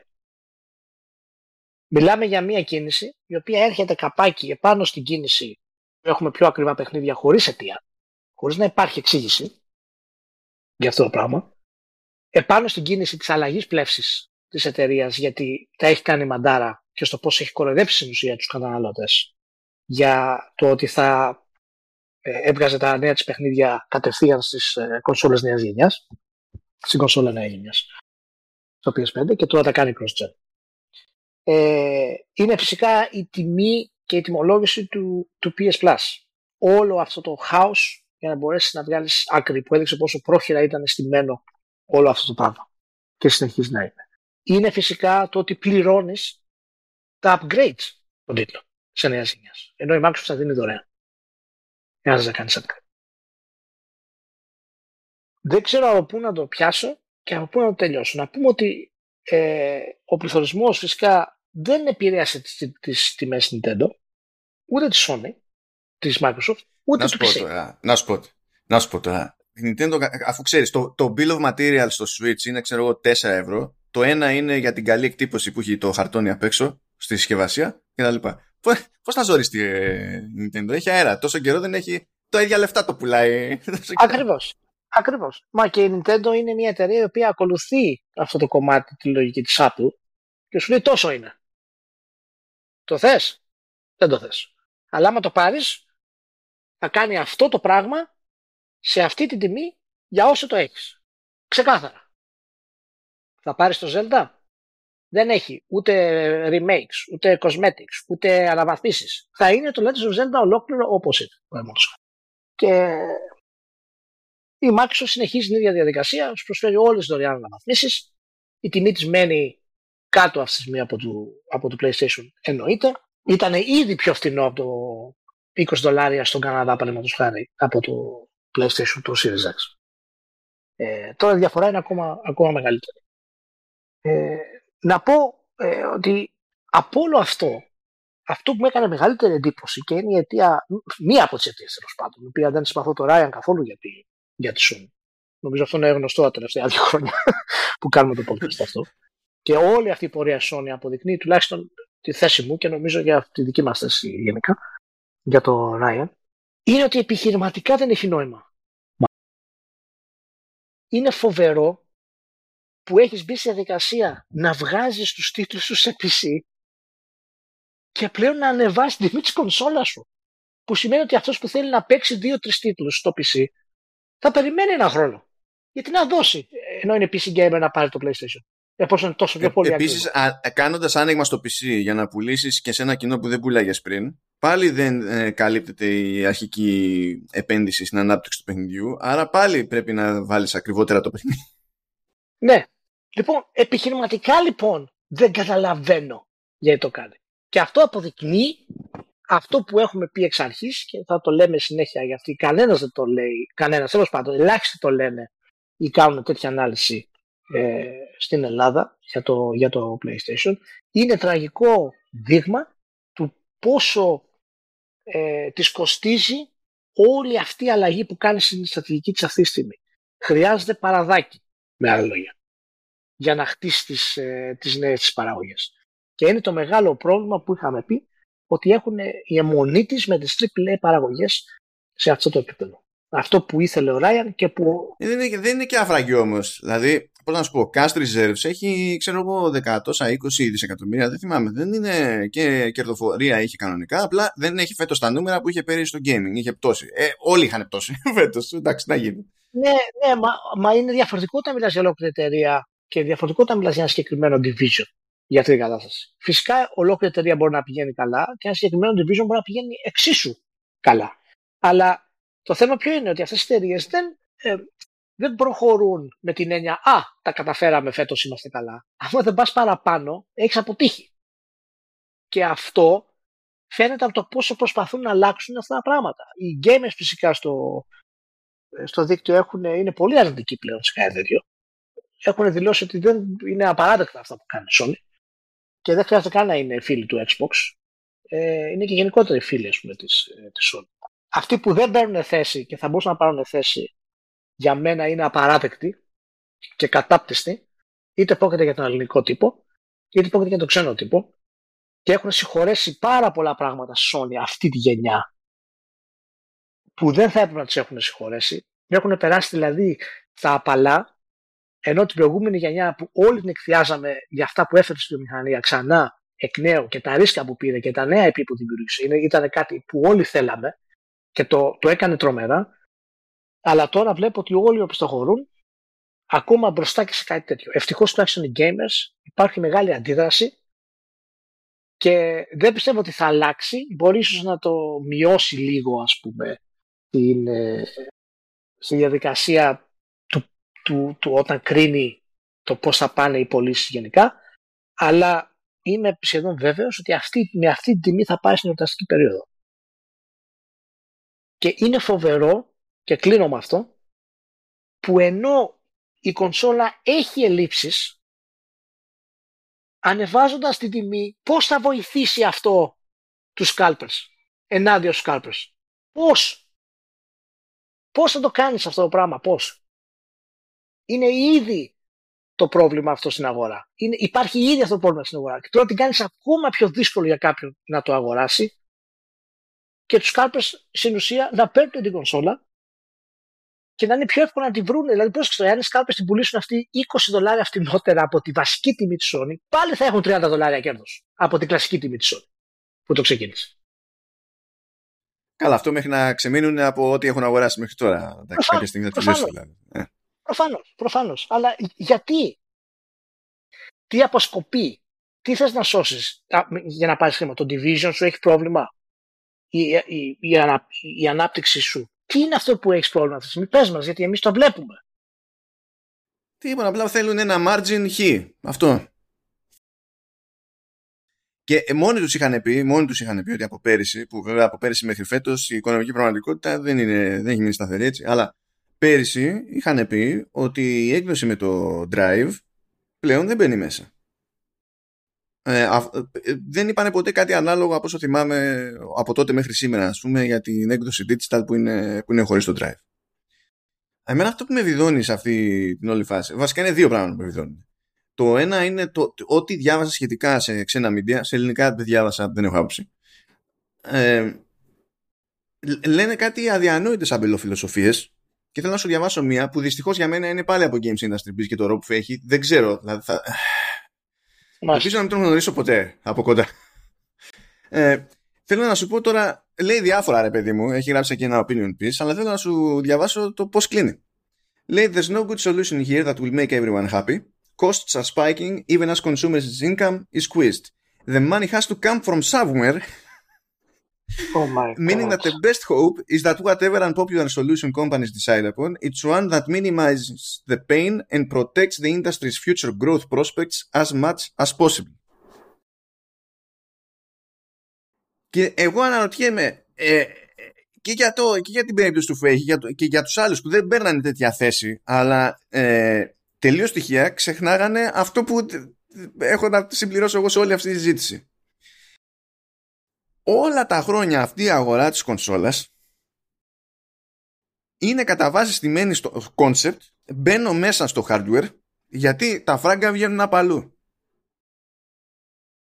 Δεν είχε πρόβλημα να μπαίνει στην αρχή μέσα το PS5, ξαφνικά απέκτησε πρόβλημα. Ενώ το φράγκο έρχεται απ' αλλού. Φυσικά δεν θα πετάει τη σκούφια του κανένας στη Sony, γιατί υπολόγιζε να είναι αλλιώς το profit margin αυτή τη στιγμή που μιλάμε, και έχουν πάει πολλά πράγματα στραβά, όπως έχουν πάει πολλά πράγματα στραβά για όλους, αλλά ποτέ δεν ήταν στο πρόγραμμα ο τζίρος και η συνεισφορά αυτού του τζίρου στην κερδοφορία από την πώληση του, της ίδιας της κονσόλας να είναι ε, κάτι που να ξεφεύγει από τη σφαίρα του αμεληταίου. Οπότε πας να σώσεις τι εκεί πέρα. Ώστε να πεις ότι αξίζει το κραπ θα φάμε. Αυτό είναι εμένα που με χτυπάει περισσότερο. Ε, γιατί δεν καταλαβαίνω γιατί το κάνει ακριβώς και αν το κάνει. Γιατί αυτό, αυτό πρόκειται για κίνηση απελπισίας μάλλον. Όταν μια εταιρεία αυξάνει την τιμή της κονσόλας μετά από δύο χρόνια στην αγορά και την κάνει ακόμα πιο δύσκολο κάποιος να την αγοράσει, ενώ έχει ήδη ελλείψεις, δεν, δεν έχει νόημα επιχειρηματικό. Αντί να κάνεις πιο εύκολη την πρόσβαση. Απελπισία για ποιο, για ποιο λόγο στην τελική; Δηλαδή, ε, ε, γιατί είναι απελπισμένη, ναι, μην αγοράσει την πάνης. Ναι, δεν ξέρω. υπάρχει κάτι, υπάρχει κάτι που συμβαίνει και πιστεύω ότι έχει να κάνει με την ανάπτυξη των AAA. Έχει, έχουν αλλάξει όλη τη στρατηγική. Δεν τους βγαίνει.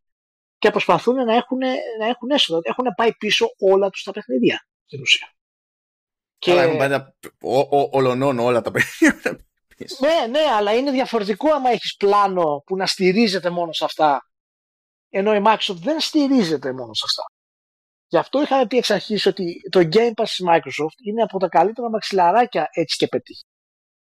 Και έχει πετύχει. Της δίνει τη δυνατότητα ακόμα και τις βλακίες που ακούγονται, α, δεν έχει AAA, έλεγε ο άλλος στο, στο ίντερνετ, στο, στο facebook, ε, ένα από τα φιντάνια που είναι στο, στο Bytas, που κατά είναι καλή ομάδα, ε, έλεγε Α, το Game Pass λέει, τι να το κάνεις, λέει, άμα σου βγάζει AAA κάθε 4 λέει με, με 6 χρόνια. Πώς ξέρω, δεν του αρέσει αυτό, αλλά η Sony κάνει το ίδιο. Και δεν τα δίνει και τέτοια. Έτσι είναι τα AAA, τι, τι να κάνουμε. Ναι. ναι, δηλαδή και η Sony κάνει 4 με 6 χρόνια, δεν τα δίνει σε day one, αλλά η Microsoft που κάνει το ίδιο για να τα βγάλει και τα δίνει σε day one είναι χειρότερο. Εντάξει, εκεί θα σου πει βέβαια ότι μέχρι στιγμής τι έχει βγάλει με κάποια συνέπεια. Αυτό θα σου πει μετά. Αλλά το θέμα είναι ότι ό,τι και να σου πει, η λογική πάλι υπάρχει όπως και να έχει. Όχι. Μα, μα, μα, αυτό θέλω να σου πω ότι και αυτό να μου πει πάλι δεν ισχύει για την υπηρεσία, ρε Μάνο, γιατί αυτά που έχει βγάλει η Sony, ακόμα και τα cross-gen, δεν είναι στην υπηρεσία. Το Forbidden West δεν είναι στην υπηρεσία. Να το κατεβάσει κάποιος να το παίξει. Πρέπει να το αγοράσει. Και όταν θα έρθει η ώρα να μπει, θα κάνει κανένα κουφό και θα βάλει την έκδοση του PS4. Όλο αυτό το μοντέλο που έχει κάνει, ε, δηλαδή όλες αυτές τις κινήσεις που κάνουν μάνο, ε, δεν ξέρω. Δηλαδή το αναλύουμε το θέμα, έχουμε πέσει μέσα σε όλα. Και είναι, ακόμα δεν έχει πρόβλημα βέβαια η εταιρεία, αλλά δείχνει πλέον ότι είναι αργοκίνητη. Είναι αργοκίνητη. Χρειάζεται οπωσδήποτε ένα συγκεκριμένο πλάνο και χρειάζεται να φύγει ο Ράιαν από εκεί χρειάζεται να φύγει ο Ράιαν από εκεί. Ο συνδυασμός, έχω τα brand IP σε αυτό το επίπεδο που είναι γνωστά και θα τα επεκτείνω κάνοντας ταινίες και τηλεοπτικές σειρές, περιμένοντας 4 με 5 χρόνια για να βγουν άλλα πράγματα και να κάνω αυτό το συνδυασμό cross media και να στηρίζω εκεί όλη μου τη φιλοσοφία, δεν θα, δεν θα πιάσει. Δεν θα γίνει. Δεν πρόκειται να γίνει. Πρέπει να αρχίσουν να ρολάρουν τα first party της και θυμόμαστε στην προηγούμενη γενιά, ε, ε, εμένα και αυτό μου κάνει εντύπωση, απίστευτο. Η προηγούμενη γενιά που είχε και καινούρια επίση. Ρολάρανε με πολύ όμορφο ρυθμό. Και τα καινούρια επίση. Τέλος πάντων, ε, η αύξηση τιμής είναι, είναι, είναι κάτι πραγματικά απαράδεκτο. Ε, εύχομαι να το πάρουν πίσω με κάποιο τρόπο. Σύντομα, δεν ξέρω, δεν, δεν ξέρω πώς. Αλλά όποιος πραγματικά πιστεύει ότι υπάρχει κάποιο νόημα ουσιαστικό που ωφελεί τους gamers από κάτι τέτοιο και τη βιομηχανία ε, όπως ο κύριος του Games Industry Biz ε, δεν είναι αρκετό να μας το πει. Πρέπει να μας φέρει νούμερα και στατιστικά που να αποδεικνύουν ότι όλη η βιομηχανία υποφέρει από τον πληθωρισμό, όλες οι εταιρείες θα κάνουν αυτό το πράγμα ή οι περισσότερες από αυτές. Δεν είναι αρκετό να πει κάποιος, η βιομηχανία δεν πάει καλά και πρέπει να την βοηθήσουμε. Άρα εντάξει, πρέπει να έρθουν από κάπου τα χρήματα. Αυτό είναι σαν να μιλάει από παντού. Δεν πάει καλά η βιομηχανία. Ξεπατώνεται η βιομηχανία. Τι πηγαίνει καλύτερα από όλους, ας πούμε. Απλά. Απίστευτο. Δε, ναι, εντάξει. Τι. Εν τω μεταξύ δεν κάνει και η Sony. Δηλαδή, θα, του στυλ. Πάμε, ξέρω εγώ, ένα πενιντάρι από πάνω. Αλλά πλέον θα έχουμε μέσα και ε, digital copy του τάδε παιχνιδιού. Να πεις, ξέρεις ότι. Κάτι whatever. Και θα μπορούσε να βάλει ένα first party που να είναι από το πρώτο wave, βράδερφε. Λέμε τώρα. Α έβαζε το τέτοιο. Το, όχι. το Demon Souls που λέει ο λόγος, ξέρω εγώ. Αλλά όχι, ούτε έτσι. όχι, όχι, όχι, δεν μπορεί γιατί δεν έχει, ναι, δεν έχει επιχειρηματικό μοντέλο γι' αυτό. Θα χάσει χρήματα έτσι και το κάνει. Δεν, δεν το έχει χτίσει με αυτόν τον τρόπο. Και δεν ξέρω από πού θα έρθουν αυτά τα χρήματα που, που θέλει να, να χρησιμοποιήσει για να κάνει όλες αυτές τις υπερπαραγωγές. Και φαίνεται από πού. Και αυξάνει, αυξάνει την κονσόλα το οποίο είναι σοκαριστικό. Είναι σοκαριστικό. Ειδικά πάνω σε αυτό που είπες και όλος για τη φιλοσοφία που έχει χτιστεί η βιομηχανία και μόνο η Nintendo κατάφερε να βγει έξω από αυτό. Ότι το hardware είναι αυτό που ε, δεν φέρνει τα κέρδη, αλλά το software. Είναι πραγματικά σοκαριστικό μάλλον. Πραγματικά. Ε, ας αφήσουμε το, το δράμα. Πάμε λοιπόν Gamescom. Ήρθε, ήρθε η ώρα. Πάμε να κλείσουμε θα κάνουμε ένα γρήγορο πέρασμα λίγο από τις δύο βασικές παρουσιάσεις. Μία τη μεγάλη Opening Night Live και μία Future Game Show. Πιο πολύ για να σημειώσουμε ότι έγινε κάτι το οποίο δεν ήταν προβλέψιμο για Gamescom και στις δύο μπάντες δηλαδή. Είχαμε όντως μπόλικε ε, αποκαλύψεις νέων παιχνιδιών. Ε, δηλαδή, θες επειδή είχαν μείνει πράγματα πίσω, θες επειδή ήταν χάος ε, η φάση με το υποκατάστατο της E3 εδώ και εκεί, θες για τον οποιοδήποτε λόγο, ε, τέριαξε το πράγμα και έγιναν ε, πολλές όντως ανακοινώσεις. Τώρα κάποια ήταν καμένα, κάποια ήταν λιγότερα καμένα, δηλαδή εντάξει, όταν βγαίνει... Είδες την ανακοίνωση του Everywhere; Ναι, την είδα. Ναι. Ε, νομίζω δεν υπάρχει τρόπος να καταλάβει κάποιος τι εννοούν.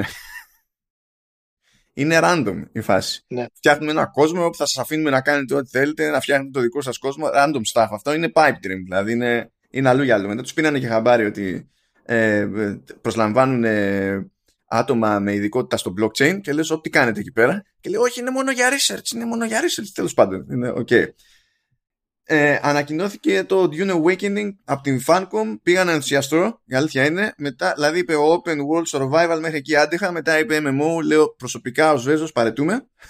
Λυπάμαι. Αλλά τουλάχιστον δεν είναι cross αυτό. OK. Okay. Είδαμε το DualSense Edge Wireless Controller που στην ουσία είναι, πώς λέμε, ξέρω εγώ, Elite Controller που έχει η Microsoft. Και κάποιες άλλες προσπάθειες που έχει κάνει η Sony, αλλά μέσω τρίτων. Ε, αυτή τη φορά έχει first party για ε, λύση για αυτή την, την περίπτωση ε, είδαμε το The Lords of the Fallen το οποίο επανεμφανίστηκε τέλος πάντων θα ήταν sequel και θα ήταν Lords of the Fallen 2 τώρα είναι The, the Lords of the Fallen και δεν είναι reboot και τα λοιπά η Team 17 πέταξε το Moving Out 2 ε, ε, εμφανίστηκε ο Randy Pitchford στη σκηνή για να κάνει τη κανονική, γιατί μέχρι τώρα ήταν από διαρροές την κανονική αποκάλυψη του New Tales from the Borderlands και να πετάξει κιόλας ότι βγαίνει σε όλες τις πλατφόρμες τέλειο Οκτωβρίου, 21 του μήνα. Θέλω να πω ότι είναι η πρώτη φορά στη ζωή μου που ήταν κάπου και άνοιγε το στόμα του ο Ράντι Πίτσφορντ και δεν μου φανόταν εκείνος ότι είναι ο Φιδέμπορα. Γιατί ήταν δίπλα ο Κίλι.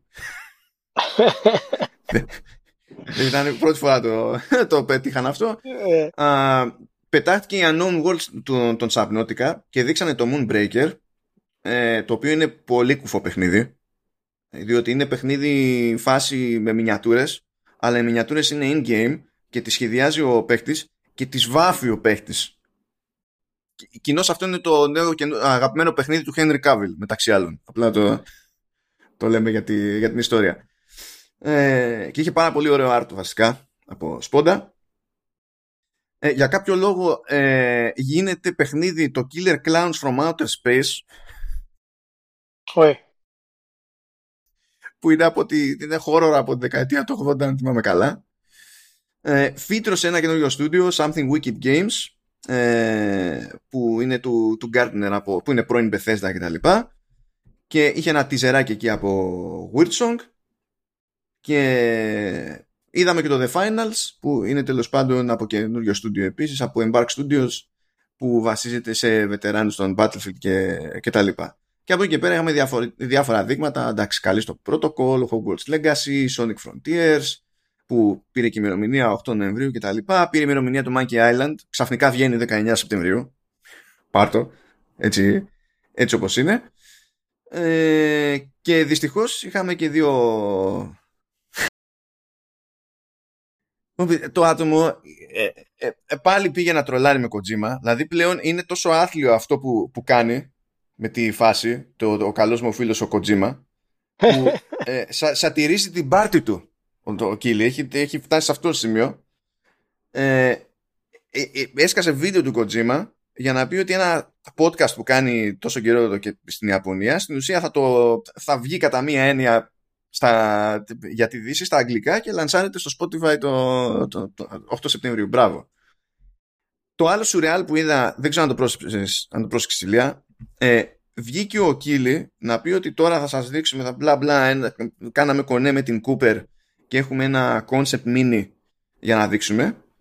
Και λέει δείτε το βίντεο. Δείχνει το βίντεο και στο βίντεο είναι ο Κίλι που μιλάει με έναν από την Κούπερ και στο βίντεο λέει ε, και τώρα θα δούμε το, το concept στο βίντεο που ακολουθεί. Και ξεκινάει βίντεο μέσα στο βίντεο. Και δεν ήξερα τι συνέβαινε και γιατί συνέβαινε αυτό το πράγμα. Ε, και το οποίο τέλος πάντων ψιλοκρίμα από την άποψη ότι το, το roster συνολικά ήταν καλό. και για Gamescom ήταν ό,τι καλύτερο τους έχει τύχει μέχρι στιγμής στα λιγοστά Opening Night Live που έχουν προλάβει να, να κάνουν. Δηλαδή, από άψη περιεχομένου, δεν δηλώνω απογοητευμένος σε αυτή τη, την περίπτωση, αλλά έκανε τα κουφά του εκεί σε κάποια φάση και θέλω να σου πω κάτι που δεν το ξέρετε, γιατί αυτό δεν φαινόταν στο stream. Αυτό το ξέρουμε εμείς που ήμασταν εκεί πέρα. Δέκα λεπτά πριν ξεκινήσει η φάση, βγήκε η συμπαρουσιάστρια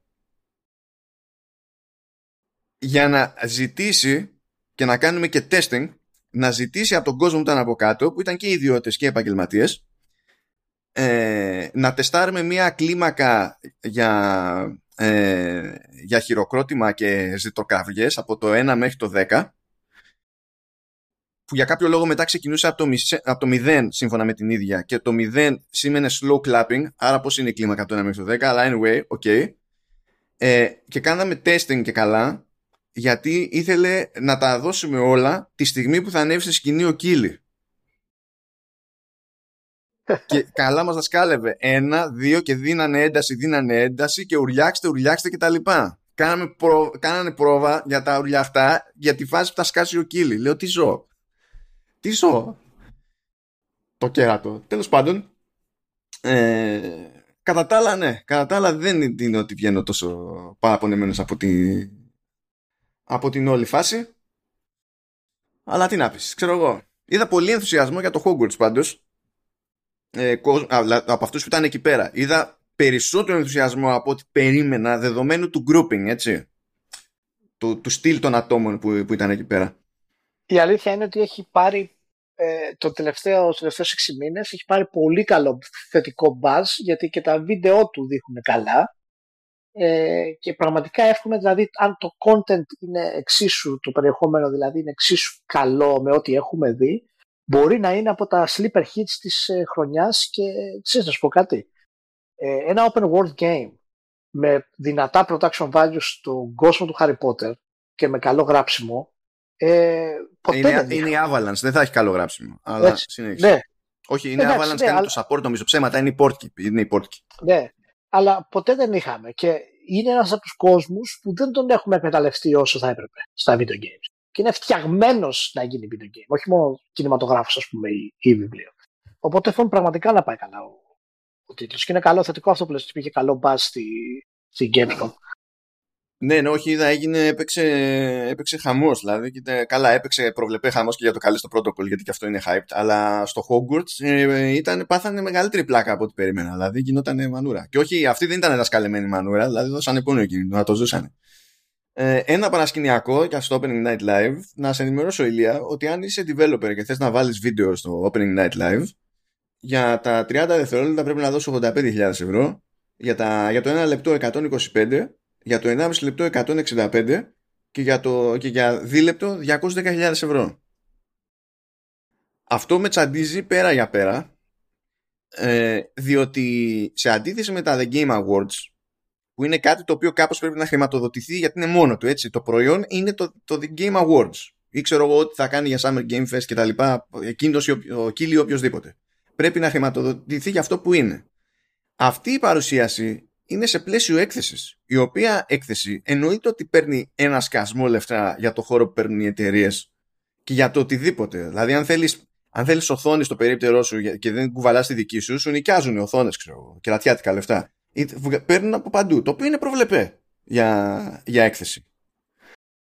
Αλλά σε παρουσίαση τέτοιας έκθεσης, η φάση να είναι pay to win στο opening night live ε, με, με ενοχλεί αλλιώς. Και δεν ξέρω τώρα, δηλαδή εγώ πιστεύω ότι δεν θα πάω να το χρεώσω όλο αυτό στον Κίλι, διότι μέσα μου πιστεύω ότι είναι και γερμανικούρα αυτή παρόλα. Ναι. Στην τελική αυτή είναι οι διοργανωτέ, δεν είναι ο Κίλι. Ναι, ναι, Άσχετα που ο Κίλι παίρνει το production, ας πούμε. Και ναι, ε, αν δεν το εκτίμησα ιδιαίτερα. Α, πιο γρήγορο πέρασμα ακόμη, για να πάμε σε πιο ας το πούμε ζουμερά, το Future Game Show, το οποίο ήταν επίσης πιο τροφαντό από ό,τι είναι συνήθως και από ό,τι τίνει να είναι στην περίοδο της περίπου E3, από την άποψη ότι και εδώ πέρα είχαμε νέα games. Μία περίπτωση ήταν το, το The Gap, ε, το οποίο τέλος πάντων είναι ψυχολογικό adventure για τα συναφή, αλλά δεν είναι cross-gen. Ε, Floodland που βγαίνει στις 15 του, του Νοεμβρίου, Snakoon που δεν ξέρω πότε βγαίνει καθόλου και τέλος πάντων Modus Games βγήκανε και ανακοινώσανε το, το God of Rock και από εκεί και πέρα είχαμε ε, ημερομηνίες κυκλοφορία κτλ. Ακόμα και αυτά για Future Games σου ήταν λιγότερο προβλεπέ σαν, σαν φάση. Είχε τέλος πάντων νέο παιχνίδι το, το μέρος εδώ. Αυτό είναι το, ναι. το ζουμί της, της υπόθεσης. Ωραία. Τώρα, Ωραία. στα καθημάς, εκτός από τις παρουσιάσεις και τα συναφή, ε, είχε και για πρώτη φορά ε, παρουσία με δικό του χώρο ο Σύλλογος των Ελλήνων Game Developers. Δεν έχει ξαναπατήσει σε Gamescom.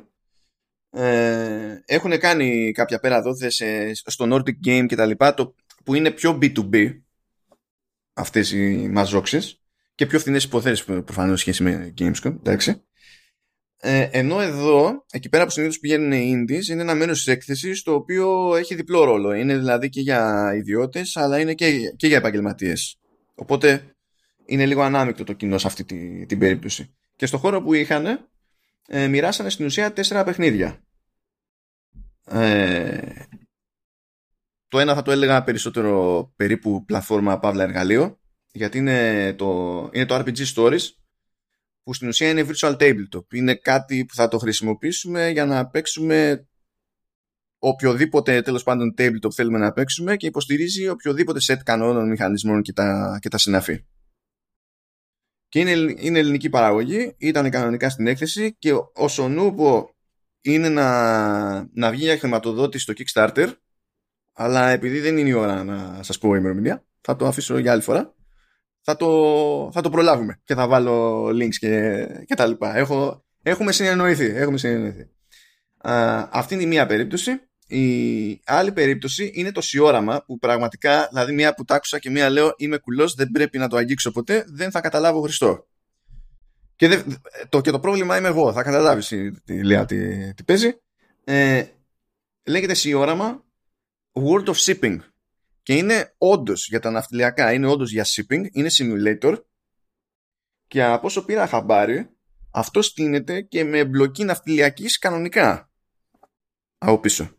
Είναι, είναι super duper hardcore το, το πράγμα. Ναι. Δηλαδή καθόλου, καθόλου αστείο το, το, το project αυτό. Και κάθισα και χάζεψα και λίγο και, και στο web και είδα ότι όντως υπάρχει συγκεκριμένο κοινό για αυτό το αντικείμενο ε, που δηλώνει και απογοητευμένο με άλλα sims από άλλες εταιρείες, από παλαιότερες προσπάθειες και τους έκανε και εντύπωση που δεν έχει ακουστεί περισσότερο παρότι είχε συμμετοχή στο Games, στην Gamescom ας πούμε. Και θα πεις τώρα τι πιο λογικό βέβαια να μπλέξει η ελληνική ομάδα ανάπτυξης με ναυτιλιακή από Ελλάδα μεριά και να φτιάξει shipping simulator. Από την άποψη ότι Έχουμε δει και άλλα τέτοια καμένα να λειτουργούν εμπορικά, σαν το Basketball Manager Simulator, που κρατάει τόσα χρόνια. Ναι. Που είναι ελληνικότατο και πηγαίνει. Δεν εμπτωείται καθόλου. Προφανώς δεν είναι. Η, ε, όχι, εντάξει. Η, η, η στάνταρ επιλογή του τυχείου ναι. μπασκετόφιλου, γιατί είναι και πιο hardcore φάση γενικά, αλλά είναι εκεί, δεν καταλαβαίνει μία. Δύο πραγματάκια ακόμη είναι το Homesick. Το Homesick είναι από την Traptix. Ε, σε αυτό ασχολήθηκα περισσότερο επειδή δεν είμαι το ίδιο άσχετος όσο είμαι με το shipping, όπως αντιλαμβάνεστε. Ε, το, και στην ουσία είναι survival, είναι πώς το αποκαλύπτει survival ε, RTS. Και ενώ τώρα αυτή η περιγραφή μπορεί να ακούγεται πολύ χιλιοφορεμένη, από το, από το χρόνο που μπόρεσα να αφιερώσω το παιχνίδι, έχω να πω ότι το feel ήταν πάρα πολύ καλό και το λίγο γράψιμο που είδα σε περιγραφές και με κάποιες επιλογές που καλείται να κάνει ο, ο παίκτης που έχουν ένα κόστος ευκαιρίας κτλ. Ε, παρότι ήμουν σε ένα μέρος που είχε απίθανο χαμό ας πούμε, δηλαδή με ακουστικά ή χωρίς δεν γλίτωνε στο θόρυβο και τέτοια, ε, με έβαζε πολύ γρήγορα στο, στο mood της όλης φάσης. Ε, έχουν τα παιδιά και εκείνοι δρόμο μπροστά τους, έτσι δεν είναι ότι βγαίνει το παιχνίδι σε, σε ένα-δύο μήνες. Θα επανέλθω σε αυτά πιο συγκεκριμένα άλλη φορά, αλλά άξιζε γενικά ε, αναφορά και τελευταία περίπτωση είναι το Dim Day Red που μαζί με το Homesick ανακοινώθηκαν πάνω στην, στην Gamescom Και στο Team Day Red, ποιος κάνει σχέδιο αγαπητέ Ηλία; Ποιος; Λοιπόν, ε, η ανάπτυξη είναι από Envy Softworks. Αλλά σχέδιο είναι από το Σπύρο το Δρακάτο που μας σχεδίασε την πρώτη εκδοχή του authority.gr. Α, ωραίο. Και είμαι σε φάση βλέπω το όνομα στο, στο δελτίο τύπου, πηγαίνω από εκεί, βλέπω τη φάτσα, με, με βλέπει και εκείνος και λέω hm, hm, κάτι ενδιαφέρον παίζει εδώ πέρα. Ε, και άκου, άκου τώρα να ψηθείς γιατί είναι, εδώ έχει και η business ενδιαφέρον. Σου λέει η Envy Softworks το Kickstarter είναι μυστήριο πλέον για να χρηματοδοτήσει games. Το κοινό του Kickstarter έχει, ε, δεν είναι το ίδιο γενναιόδωρο όσο ήταν οι προηγούμενες χρονιές για, σε video games. Οπότε εμείς κάθισαμε και κάναμε το Dim Day Red επιτραπέζιο. Και είναι κανονικό επιτραπέζιο, physical. Αλλά το κάναμε και video game. Και το video game, εκτός ότι θα βγει ως ξεχωριστό προϊόν, κανονικά δηλαδή, λειτουργεί ακριβώς με τους ίδιους κανόνες που είναι το επιτραπέζιο. Αν ξέρεις τους κανόνες από τη μία, ξέρεις τους κανόνες από την άλλη. Κανονικά, το ίδιο σύστημα τρέχει από πίσω. Αλλά στους Kickstarter backers, backers που θα δώσουν από ένα φράγκο και πάνω, το παιχνίδι, το video game, θα είναι έξτρα παροχή, θα είναι έξτρα reward. Mm, ωραίο. Ωραίο. Παίζει, παίζει τσαχπινιά εκεί πέρα και εντάξει το σχέδιο είναι, το, είναι, είναι πολύ καλό. Δηλαδή είναι, εμφα, είναι εμφανώς πολύ καλό. Δηλαδή λες κάνεις μια έτσι και λες δεν, δεν υπάρχει debate. είναι αλήθεια. Και δεν το ναι. λέω επειδή και παλιά γνωριμία κτλ. Ε, είναι, όντως πολύ, είναι όντως πολύ καλό. Και I kid you not, υπάρχει random ενδιαφέρον από Ιαπωνία, αρκετά, ώστε εξ αρχής να βγει localized για Ιαπωνία. Αλήθεια. είναι, είναι κάποια πράγματα σουρεάλ. Σουρεάλ. Εντάξει. Σουρεάλ. Ε, να πω, παιδιά, στο σύλλογο και σε άλλες παραγωγές και άλλες ομάδες να μην είναι one and done αυτή η, η παρουσία και καθώς συνηθίζουν την όλη φάση και, γιατί, και για αυτούς πρώτη φορά ήταν ε, και να επανέλθουν σε άλλες Gamescom και να είναι πιο υποψιασμένοι πλέον για το ποια σημεία είναι ύποπτα να πιάνουν για να έχει νόημα να παίζουν λίγο με τη ροή γιατί τώρα την πρώτη φορά καταλαβαίνεις πηγαίνεις λίγο στα τυφλά ναι. και να συνεχίσουμε να έχουμε ρημάδα δραστηριότητα. Γιατί είναι γελίο το Homesick, ας πούμε, που είπα πριν, έχει βρει publisher από τη Σιγκαπούρη. Γιατί να έβρισκε publisher από Ελλάδα, καταλαβαίνεις. Δεν γίνονται αυτά τα πράγματα. Δεν είναι ωραία πάνω απ' όλα. να γίνονται. Δεν κάνει. Και τώρα, αγαπητέ Ηλία, ήρθε η ώρα για το comedy. Ναι. Λοιπόν, ε, ας ξεκινήσω έτσι ήρεμα με κάτι που πλησιαζόμασταν. Δεν είναι τόσο αστείο, αλλά ε, είναι από τα, έτσι, τα πλάγια όπου πετύχαινα, όπου είχα στα μπάρι και το έκανα επί τη σκηνή, ήρθα να δω κάποια παιχνίδια που λέγανε ρε παιδί μου ότι δεν είναι cross-gen. Αλλά δεν ήταν από μεγάλη ομάδα, από μεγάλη εταιρεία. Και ήθελα να πάω να δω το παιχνίδι στην πρώτη φάση, αλλά να τους ρωτήσω και με ποιο σκεπτικό δεν είναι cross-gen.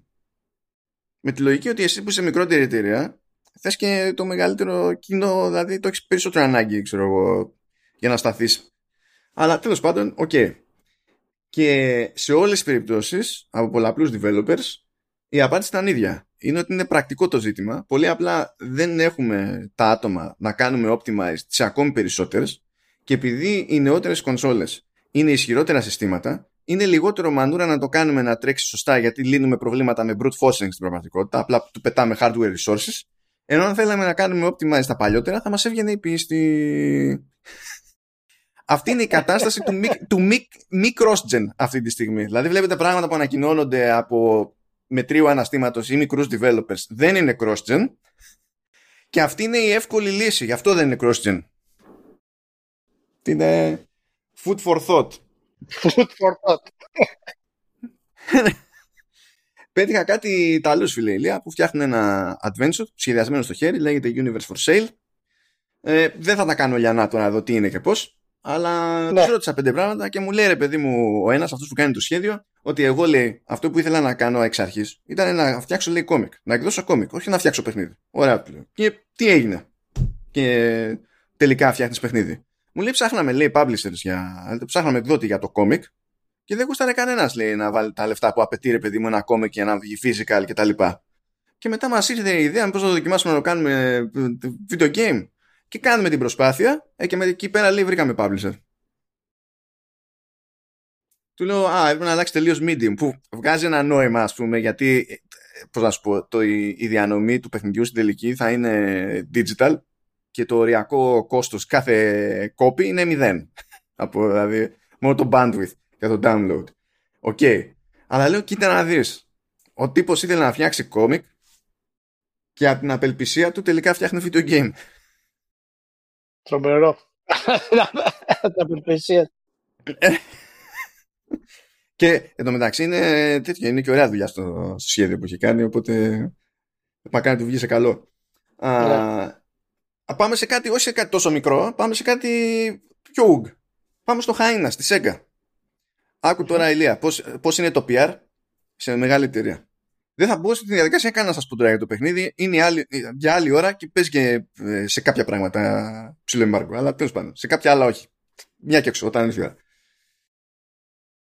Είναι να δούμε ένα βίντεο που να εξηγεί το gameplay και να υπάρχουν και τυπάδες από Creative Assembly να συμπληρώνουν.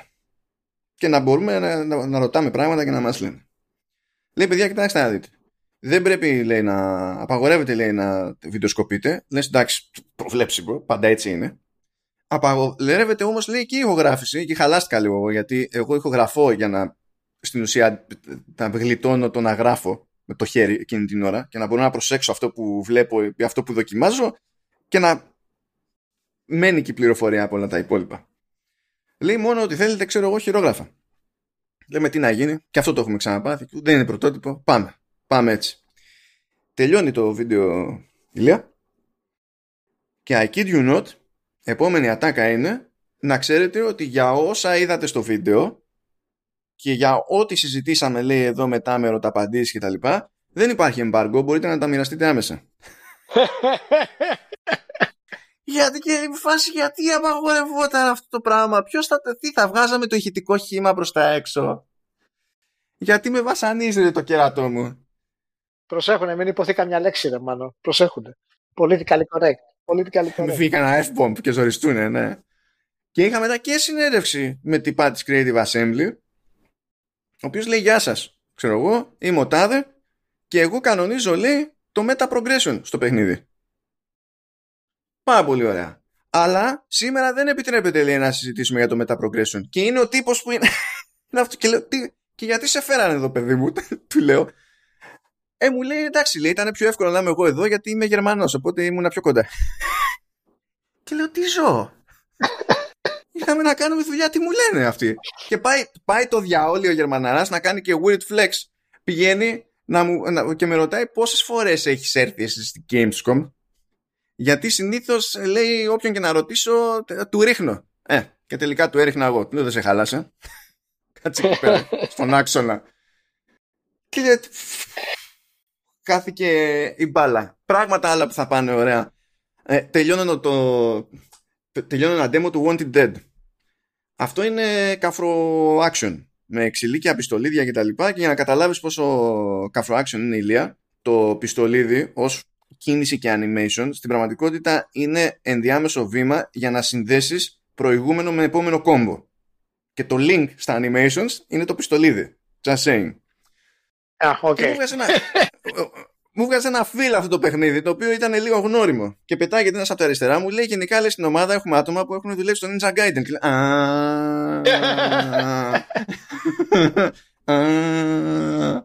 Και στο τέλος λένε, άφησε μας και τα στοιχεία σου να σου στείλουμε λέει, ένα physical press kit. Θα έρθει λέει, το Σεπτέμβριο. Το press kit λέει θα έχει σχήμα που θα είναι σαν χειροβομβίδα. Και λέω, ούτε τελωνίο θα περάσει, ούτε σπίτι θα έρθει. τίποτα. Δεν θα με τίποτα. Ποιος κάνει πρέσκιτ που να είναι σε στυλ χειροβομβίδας. Θα μου πεις η εναλλακτική ποια ήταν, να το δώσουν και εκείνη την ώρα και θα έλεγες μετά πώς θα πετάξω εγώ στο αεροδρόμιο; Εδώ θα μείνω για πάντα. Δεν θα ξεμπερδέψουμε. Phantom Hellcat ανακοινώθηκε στο Opening Night Live. Πηγαίνω στην παρουσίαση και έχει ένα quote στην παρουσίαση και μου το λέει και ότι πα εκεί πέρα που ήταν Πολωνός. Και λέει, ε, ένας εύκολος τρόπος να περιγράψουμε λέει, το concept που έχουμε για το παιχνίδι είναι ότι είναι κάτι που συνδυάζει τη λογική του Devil May Cry και του Nier Automata.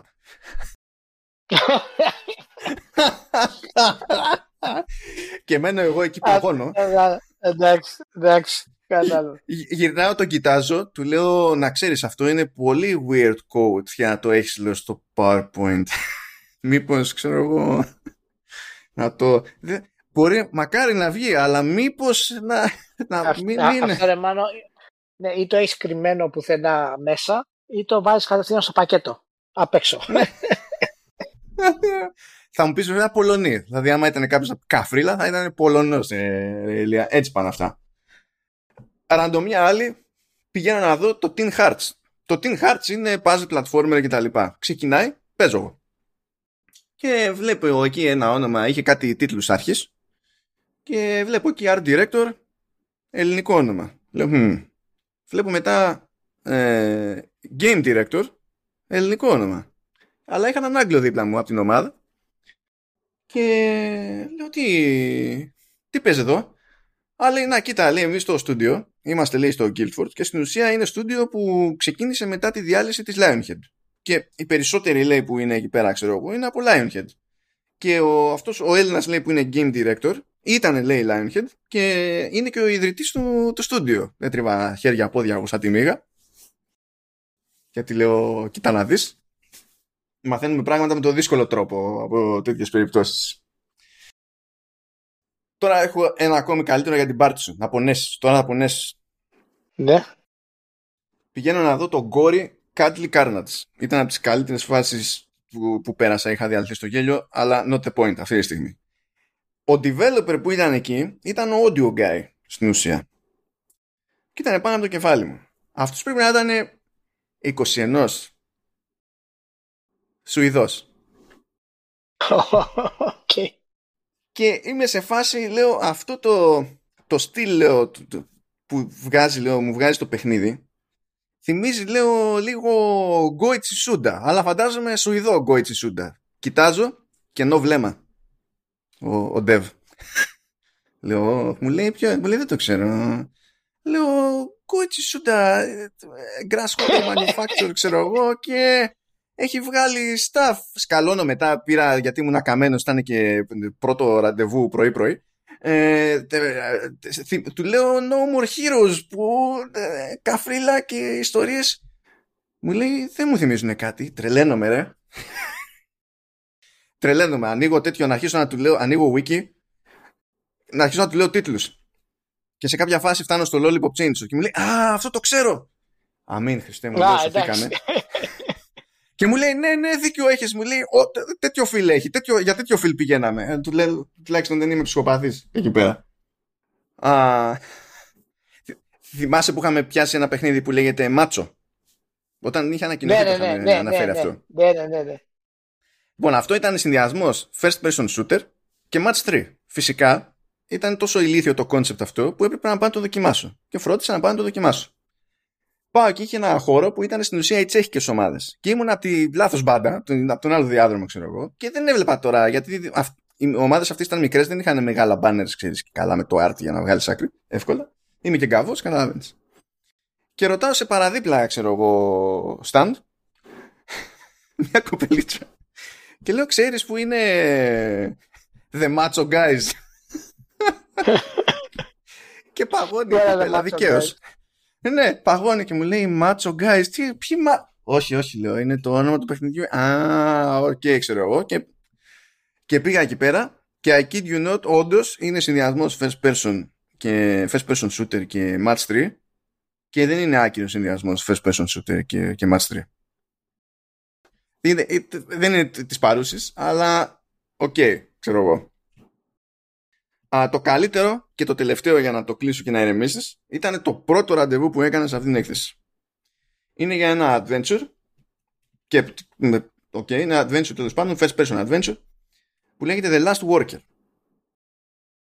Εκεί ήταν ο δημιουργός και σκηνοθέτης, ο βασικός, είναι ένας Βέλγος. Και ξεκινάει, μου λέει ρε παιδί μου, τα, τα βασικά εκεί για το παιχνίδι. Και είναι φάση δυστοπία. Είσαι ο τελευταίος εργάτης, ξέρω εγώ, σε ένα fulfillment center και όλα τα υπόλοιπα είναι αυτοματοποιημένα ρομποτικά και τα λοιπά και κάτι παίζει και ιστορίες τέτοιες. Και του λέω, α, είναι για την Amazon δηλαδή το παιχνίδι. Όχι, μου λέει, μην το, μην το λες λέει αυτό, μην το λες αυτό, άστο. Μου λέει αυτό στα δικά του. Έχει άθλιο cast αυτό το adventure. Έχει τον Jason Isaacs, έχει τη Zelda Williams, έχει είναι όλοι άμπαλοι εκεί πέρα. Ναι, και, okay. και ο συγκεκριμένος σκηνοθέτης είναι και σκηνοθέτης με όλες τις μπάντες. Γυρίζει και ταινίες. Και ετοιμάζει ταινία για το 23